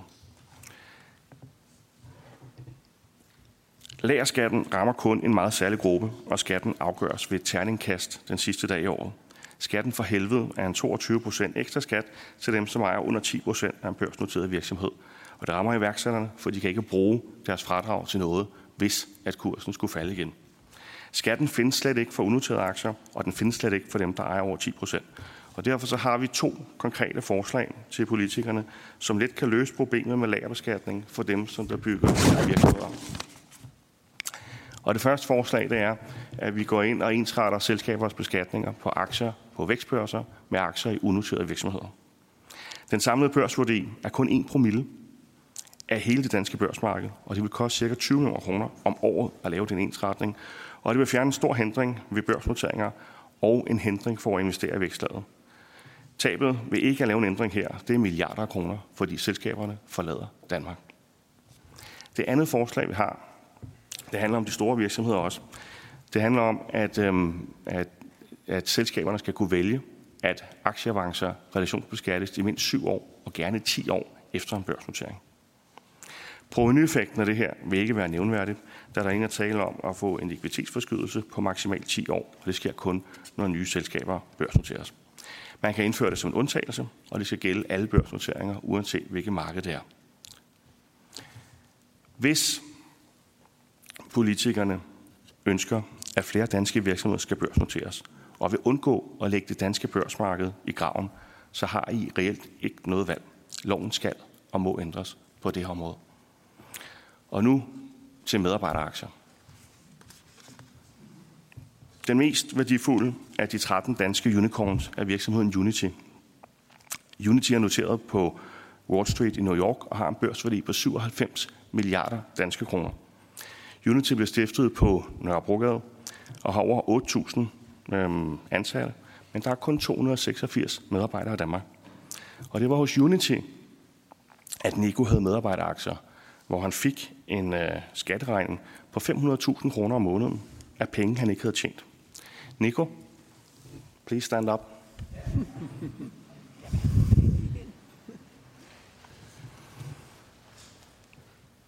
Reglerne for medarbejderaktier i dag er både meget komplicerede og de er rigide, og det skaber store omkostninger for de virksomheder, der gerne vil tilbyde deres medarbejdere medarbejderaktier.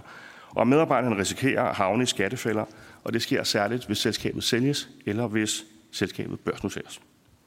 Vi foreslår, at medarbejdere aldrig nogensinde kan risikere at betale skat af penge, de ikke har tjent. Vi skal have regler for medarbejderaktier, som sikrer, at beskatning sker, når der er kommet en gevinst. Men den allerstørste og vigtigste ændring, som vi bliver nødt til at få med i Danmark, det handler om hovedaktionærproblemet. Vi bliver nødt til at have et opgør med hovedaktionærproblemet som argument for, at vi har den højeste aktiebeskatning blandt alle OECD-lande. I Norge og Sverige og Finland har man løst hovedaktionærproblemet, og derfor er der ikke parallelitet mellem den høje, højeste marginale skat på lønindkomst og den kombinerede selskabsskat og aktieindkomstbeskatning. I de lande, der brandbeskatter man heller ikke investorer, eller undskyld, iværksættere med 55 procent nettoskat fra dem, der bygger virksomheder, børsnoterer dem og skaber arbejdspladser. Og så kan 55 procent, men det gør vi faktisk. For først så skal der betales 22 procent lagerskat, og bagefter betaler man 42 procent udbytteskat, og det giver en nettoskat på 55 procent. Det kan vi ikke være bekendt. Før 1991 så blev en dansk iværksætter slet ikke beskattet, hvis de solgte deres egen virksomhed og havde aktierne i tre år. Det var skattefrit. Og det var netop for skattemæssigt at adskille iværksættere fra kortsigtede spekulanter. I dag beskatter vi iværksætterne og spekulanterne ens. Derfor har Danmark en sidste plads, når det handler om at rejse kapital til startups og vækstvirksomheder, både når det drejer sig om venturekapital og børsnoteringer. Så på 32 år er vi gået fra 0% skat til iværksættere til op til 55%, hvis du børsnoterer din virksomhed. Aktieskatten gør også i Danmark, at de mange vælger at investere mindre i aktier og mere i for eksempel deres egen bolig. Derfor skal vi begynde på at motivere, og der har jeg lige et par slides, jeg skal lægge over skal her, motivere danskere til at investere og støtte op omkring iværksætteri. Vi foreslår, at vi sænker aktieavancebeskatningen med mindst 10 procent point, og så finder vi en anden løsning på hovedaktionærproblemet, end parallelitet. En lavere aktieskat vil give mere kapital til danske virksomheder og være bedre for det danske vækstbørsmiljø og aktiekultur. Og så har vi også en lille ting, der hedder aktiesparekontoen. Aktiesparekontoen er en fiasko i Danmark i forhold til både Norge og Sverige og Finland. Der er meget få danskere, som har oprettet en aktiesparekonto, og det skyldes to ting. Vi har en meget lav grænse for indskud, og så har vi lagerskat. Vi bør følge Norge og Finland. De har ikke rabat på skatten. Men hvor aktiesparekontoen er et lukket system, hvor der først skal betales skat, når der hæves. Det er noget, der motiverer, og noget, der styrker en aktiekultur, og det betyder, at der på kort tid er kommet rigtig, rigtig mange flere aktiesparekonti i både Finland og Norge, end der er i Danmark. Så vi foreslår, at vi fjerner lagerbeskatning på aktiesparekonto, og vi hæver loftet til mindst 375.000, som er finlandsk loft, og det eneste loft, der er ud over det danske. Og så har vi vores sidste forslag, og det går ud på, at vi skal have fælles nationale målsætninger for iværksætteri. Danmarks nationale målsætninger for iværksætteri kan blive til et ambitiøst og langsigtet nationalt projekt, initieret af Christiansborg, som samler organisationer, politikere, myndigheder og virksomheder, uddannelsesinstitutioner og befolkningen, og som kan give grundlag for nødvendige lovændringer i vækstlaget. Vi foreslår, at der bliver besluttet et antal øhm, målsætninger for iværksætteri, som samler Danmark omkring initiativer. Det var vores tredje forslag. Fantastisk. Tak Jeg for er det. næsten klar. Så målsætninger for iværksætteri. Der er 10 eksempler her. Og det kan være målsætninger med delmål, og det kan være inspiration, som kan komme fra FN's 17 verdensmål, som har skabt et væld af initiativer. Vi mener ikke, det er nok med en enkelt målsætning omkring iværksætteri. Vi skal have mange. Det kan blive en vindersag for Folketinget, og det kan sikre en ambitiøs og succesfuld iværksætterstrategi, som ikke ender med få halve eller utilstrækkelige løsninger. For vi skal løse de problemer, som gør, at Danmark ikke længere har virksomheder, som forankrer sig og vokser så store arbejdspladser. Og derfor skal vi fastsætte en række nationale mål, og et af målene, det kunne være, at vi skal have flere børsnoteringer i Danmark. Og derfor vil jeg gerne slutte, hvor jeg startede. Vi skal børsnotere flere succesfulde danske virksomheder.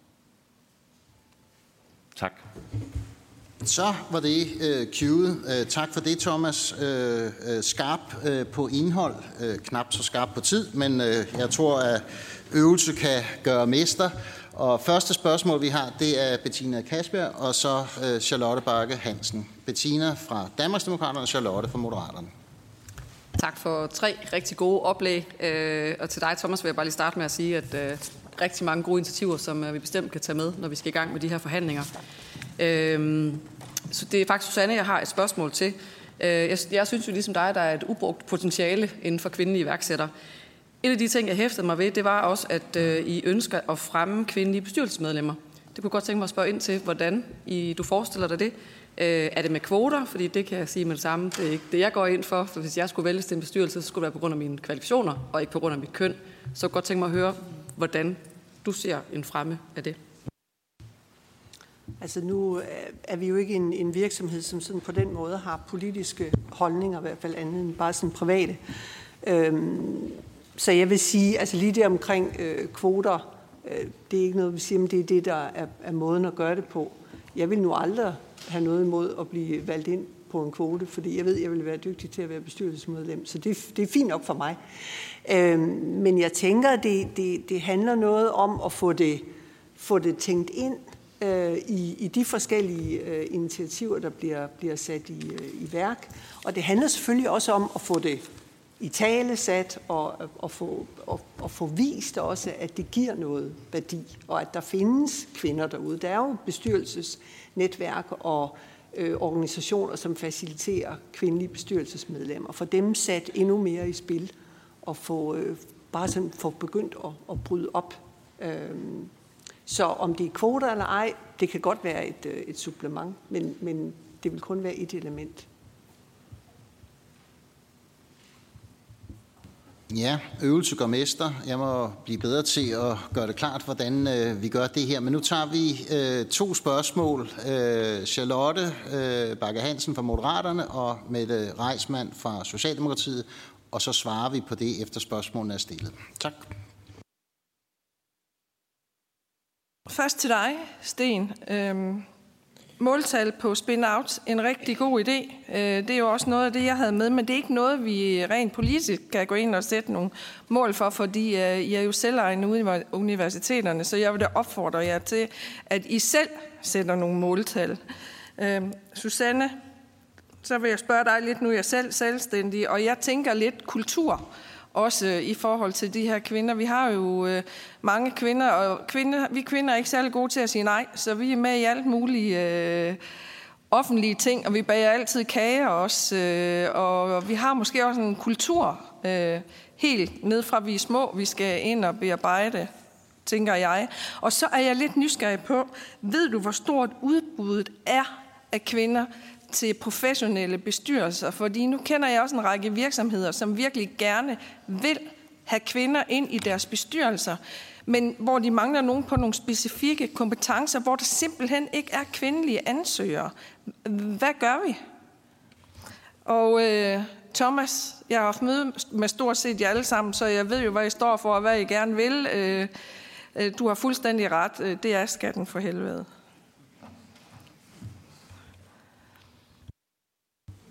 Mette? Ja, tak. Øhm, Sten, jeg har også et spørgsmål til dig. Øhm, jeg må lige sige, at øh, jo, vi kan faktisk godt gøre noget. Der er noget, der hedder resultatkontrakter, som vi indgår med universiteterne. Og der regulerer vi blandt andet lige præcis de ting, Sten han taler om. Ja, men det, det kan vi bagefter. Det er bare for at sige, det kan man godt, ligesom man øh, stiller krav også til, at man skal sikre, at så så mange består og kommer igennem, og hvornår de bliver ansat, og så, så videre, så videre. Spændende tanke, Sten. Så jeg bliver bare nødt til at så spørge dig ad. Øhm, fordi i Danmark kan man jo bare i løbet af et kvarter øh, skaffe sig et CVR-nummer. Jeg går ud fra, at det ikke er det, du har i tankerne. Så hvis det her det skal nogle gange på jorden, og vi skal ligesom bringe den idé videre og, og kunne måle på antallet af spin-out, så hvad er en spin-out set med dine øjne? Fordi altså, hvis det bare er etablering af CVR-nummer, så tror jeg nok, at svaret bliver nej. Øh, derudover så øh, skal jeg også vide, om øh, hvor, hvordan skal den så følges i givet fald. Øhm, den ene ting, som jeg godt kunne tænke mig om, hvordan forestiller du dig, at det egentlig skal eksekveres på? Så er der det der, som du nævnte omkring deep tech startup. Super spændende. Jeg har lige tilbragt øh, en uge i Israel med mine gode kolleger her, hvor vi blandt andet øh, besøgte en del af dem, blandt andet Quantum Machines, som jo har købt to kvantvirksomheder i Danmark, øh, og øh, som gerne vil lave rigtig meget mere med os. Det synes jeg er super spændende også. Altså, de har jo lidt en anden tilgang til det der med at vente 10 og 20 år. Ikke? De øh, har jo solgt deres idé, før at de overhovedet har testet et produkt, før at de overhovedet er noget produkt. Og, øh, og der er det bare mit spørgsmål til dig, der, kan vi ikke gøre det i Danmark? Og hvorfor kan vi ikke gøre det i Danmark? Jeg, jeg kender godt selv sådan ligesom måske en idé til, hvorfor vi ikke gør det, fordi vi skal altid teste, og vi skal tænke, og vi skal vide alt, før vi overhovedet går i gang med måske at, at gå til markedet. Men jeg vil jo gerne være lidt mere, hvad skal man sige, øh, ligesom israelerne lige præcis på det her. Weizmann-instituttet, som du sikkert også kender, de gør fuldstændig det samme. Altså, de hjælper jo lige præcis deres forskere med at kommercialisere tingene, sådan så de er på markedet, før der overhovedet er noget som helst at vise nogen som helst. Hvorfor gør vi ikke det? Jamen, jeg tror for lige at, øh, at tage den første der med, hvornår er noget en spin-off, og hvornår er det ikke en spin-off, og så videre. Altså, normalt så vil det jo være sådan, at der er en eller anden form for patent i nakken af det her. Når vi snakker om deep tech virksomheder, så har de jo et patent. Og de har også en eller anden form for dokumentation for, at der er noget efterspørgsel derude et eller andet sted på det her øh, patent. Så det kan jo være en måde ligesom at, at, at tale om det på, øh, at man rent faktisk har noget teknologi, der kan, øh, der kan kommercialiseres. Med hensyn til det der med, om man så skal fyre det af før eller siden, eller sådan noget, det kan være, der kan være meget, der taler både for det ene og det andet. Noget af det, vi jo ser rigtig meget med deep tech startups, det er, at de jo udvikler det, og så tager de det ikke selv til markedet, fordi det simpelthen er for dyrt. Det er jo det, der sker med biotech, det er det, der sker med rigtig mange medikotekniske virksomheder osv. Det er, at når de har vist, at det her det kan laves, og det kan laves i skala osv., så bliver de solgt til en eller anden stor øh, virksomhed. Vi har jo på DTU det seneste øh, eksempel på det, og som i øvrigt er en female founder. Øh, det er jo virksomheden BioFero, som, øh, hvor det faktisk viser sig, at det kan lade sig gøre en gang imellem at gøre det her hurtigt. Øh, den blev etableret i 2017, og øh, BioFero de laver øh, sådan noget crop øh, protection øh, Øh, øh, et eller andet ufarligt men, øh, og miljøvenligt til at sikre, at øh, afgrøder ikke bliver angrebet af en, af en speciel type insekt.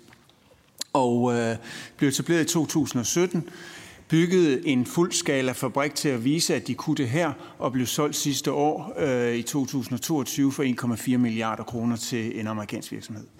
Så det kan jo lade sig gøre, men de skulle ikke selv tage det her til markedet. Det var simpelthen for dyrt. Så, så det er jo lidt nogen det ene og nogen det andet. Så jeg kan ikke svare sådan entydigt på, hvorfor gør vi ikke bare ligesom de der. Det gør vi også nogle gange.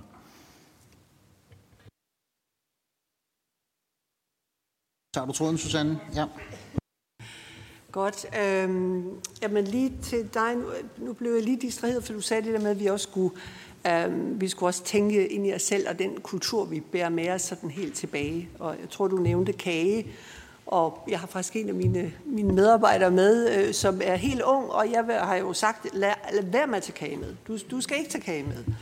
Og hvor hun jo så siger, som den 4., 5., 6., 7. bølge feminist hun er, at øh, jamen, det, er jo et, det er jo værdifuldt, og det er et vigtigt element, når man er i fællesskaber og teams, at man kærer sig om hinanden. Så derfor tager jeg kage med. Og den diskussion har vi stadigvæk.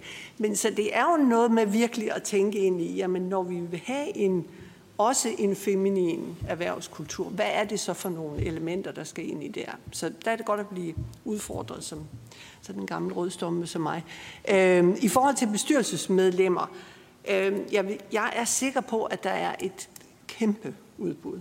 Altså jeg vil sige, da vi begyndte at annoncere efter kvindelige investorer, så var det, øh, altså der var der var så mange øh, kvinder, I ikke har hørt om, men som har exitet virksomheder, og som har kapital, og som gerne vil i gang, men som ikke føler, at de har haft nogle steder, hvor de ligesom kunne se sig selv hjemme, og hvad gør man så om? Så investerer man i aktier eller i ejendom, og det blev de også sådan lidt træt af. Så de er derude, og det er bestyrelsesmedlemmerne også.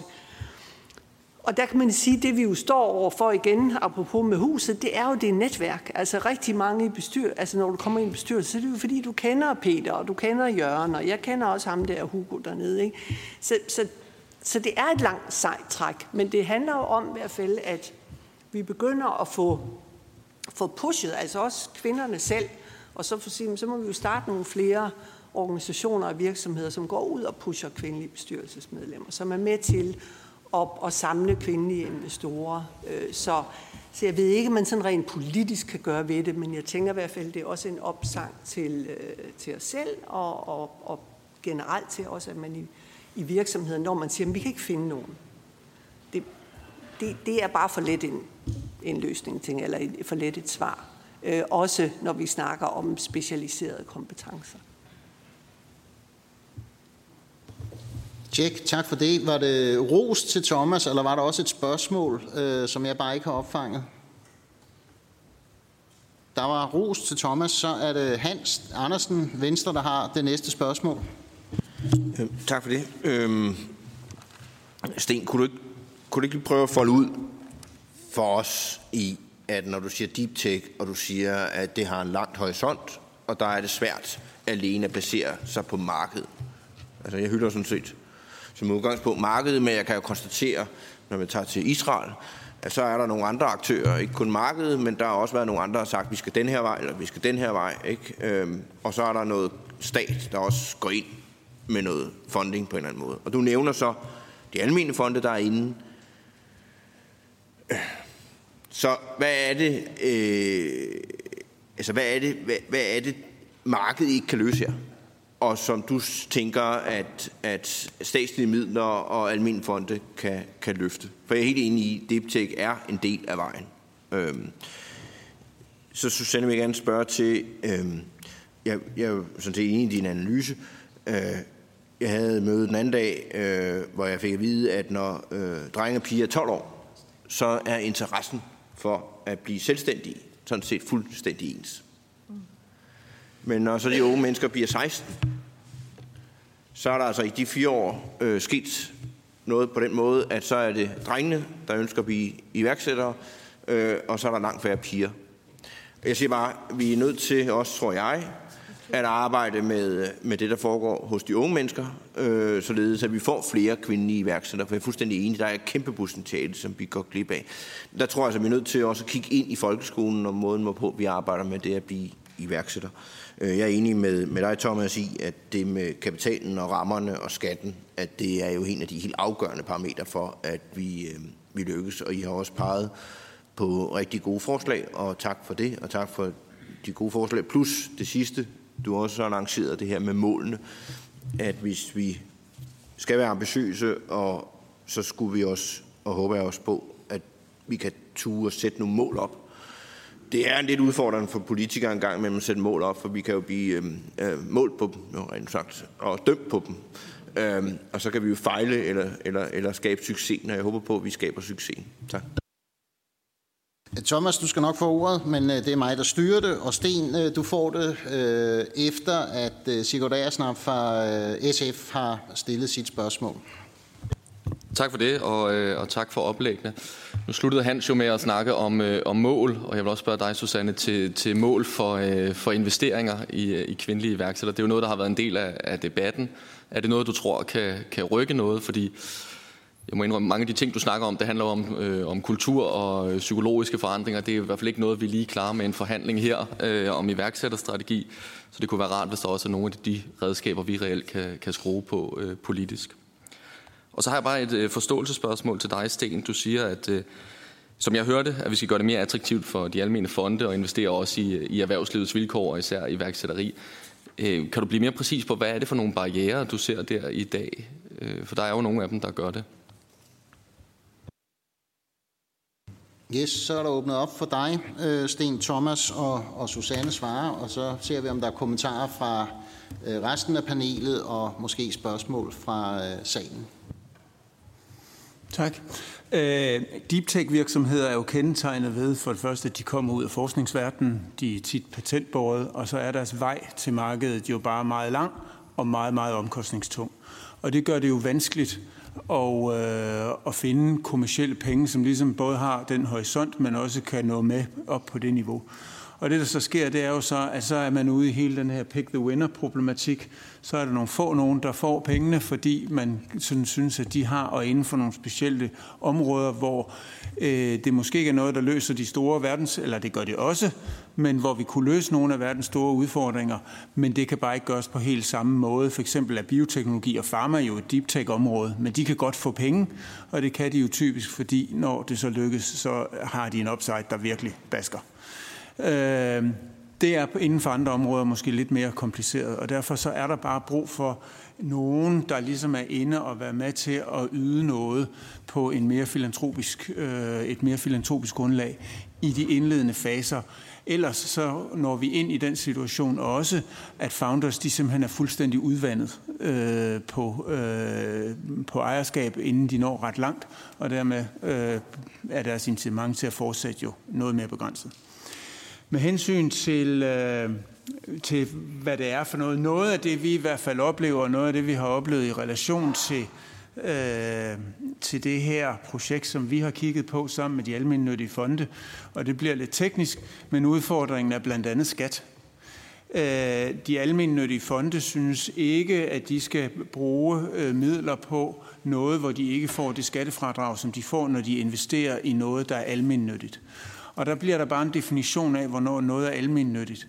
Og vi har været ude og haft skatterådgiver til at kigge på, øh, om sådan et projekt som det, jeg øh, taler for her, som jo kommer rigtig mange til gode, så der er en bredde i det. Der er ikke nogen, der tjener penge på det. Det er ren filantropi. Vi fra DTU Science Park smider oven i købet selv penge efter det. Øh, det har en, øh, en stor øh, erhvervsmæssig effekt, og, og så videre, og så videre.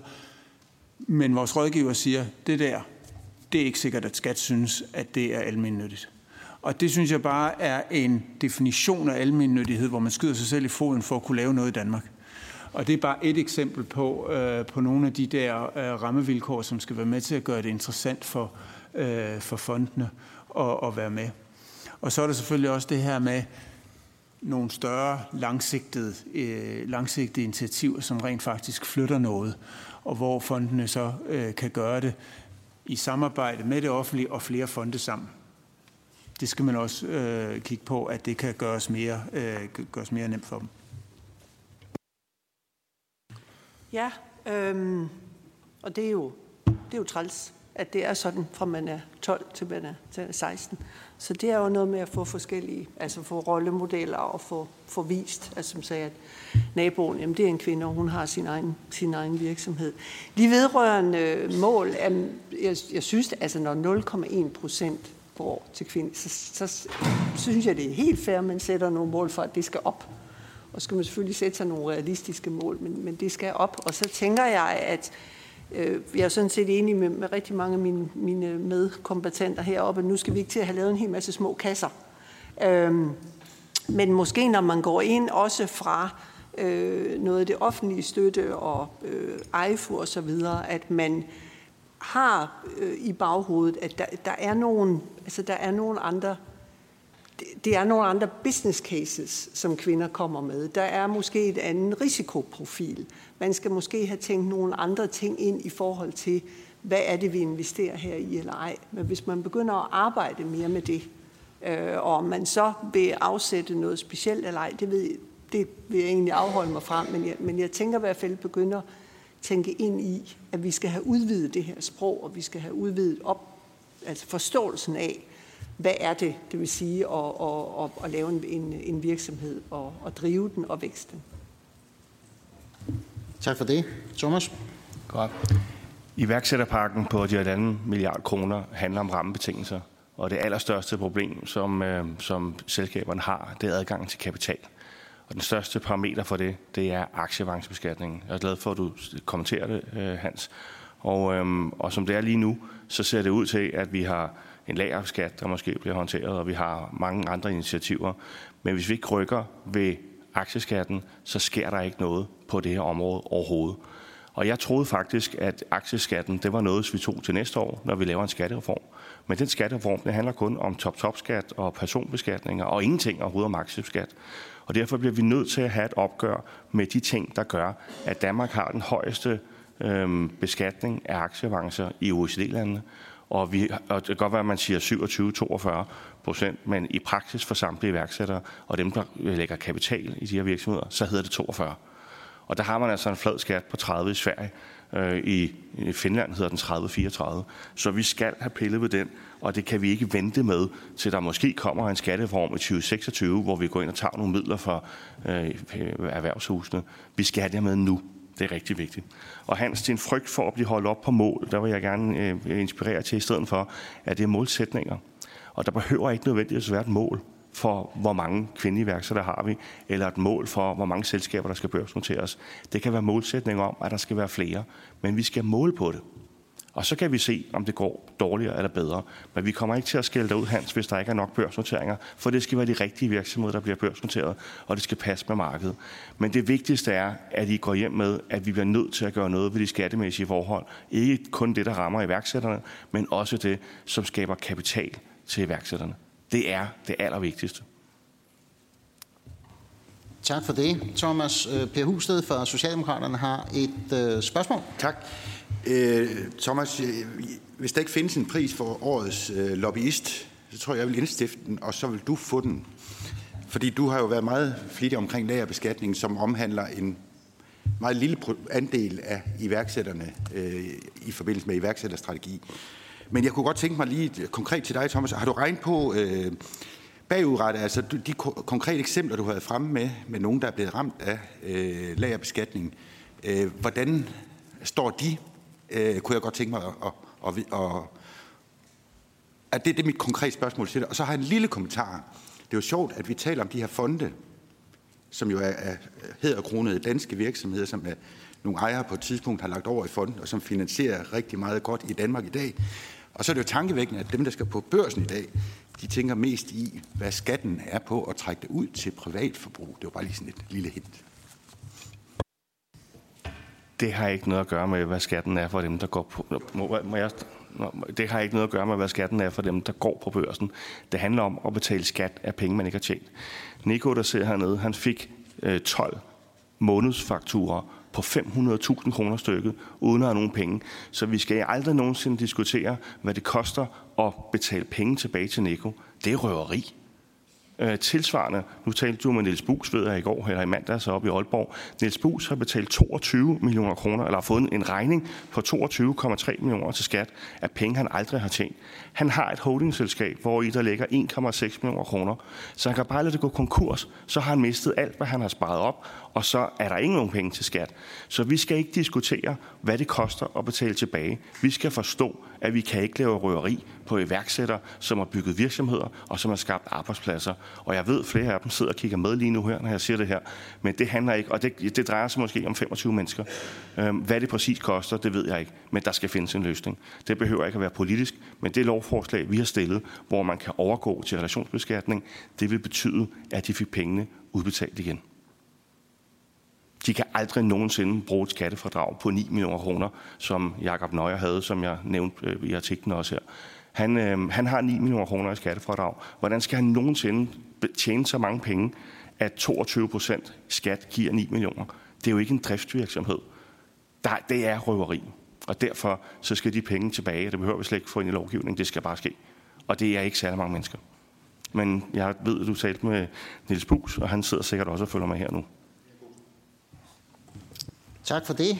Øh, klart og tydeligt, øh, hvad ønsket var, og det kan vi jo tage med os i udvalgsarbejdet. Vi er ved at være ved vejs ende, så jeg skal lige se, om der er et spørgsmål i salen.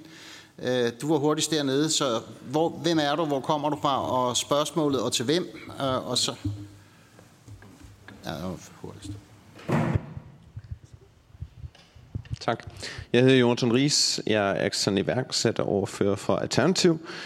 Og øh, jeg øh, har et spørgsmål øh, til, til Kasper, fordi Kasper, du nævnte, at øh, SMV'er er faldet med 11 procent i øh, landdistrikterne, og nu har vi talt rigtig meget, og tak også for mange gode oplæg.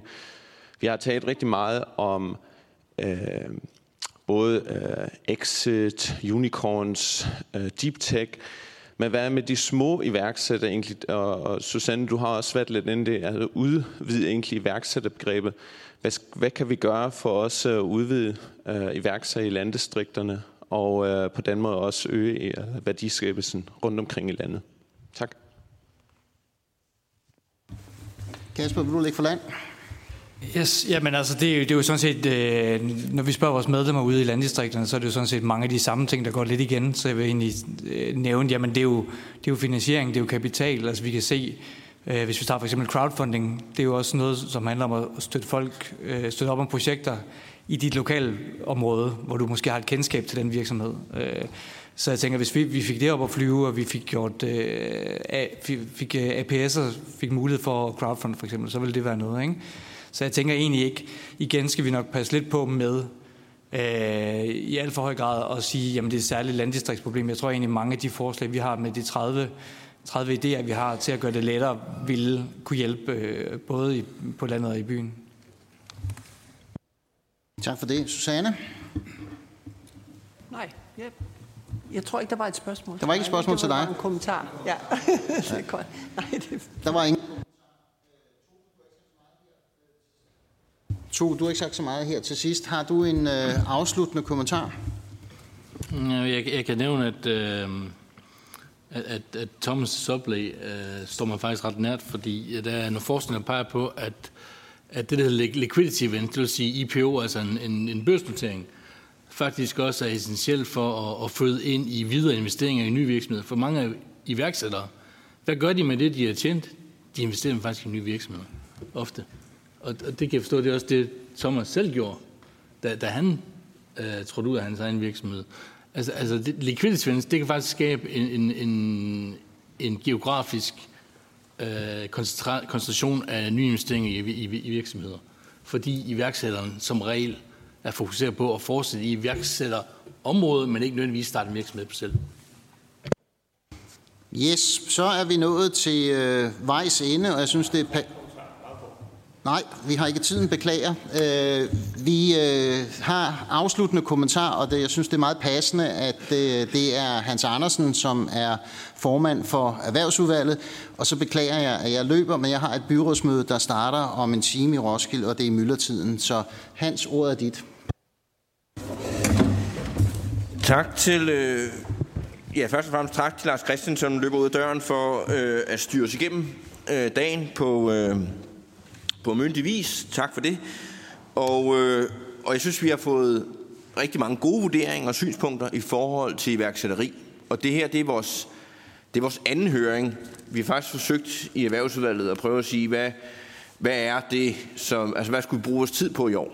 Og vi har faktisk brugt en del tid på iværksætteri. Det er den anden høring, og vi har faktisk også besøgt øh, hver sær og også udvalget besøgt øh, virksomheder og institutioner, der arbejder med at prøve at få iværksætteri på dagsordenen. Og jeg mener også i ja, beskedenhed, at vi er lykkes en del af vejen. Øh, nu nærmer vi os øh, opløbet, hvor et, regeringen kommer med iværksætterstrategien, udspillet, og at der så efterfølgende skal være forhandlinger. Og man kan i hvert fald sige, at vi også lykkes med i fællesskab at få rammen, den økonomiske ramme øh, hævet over årene, og det er i hvert fald øh, særdeles øh, positivt.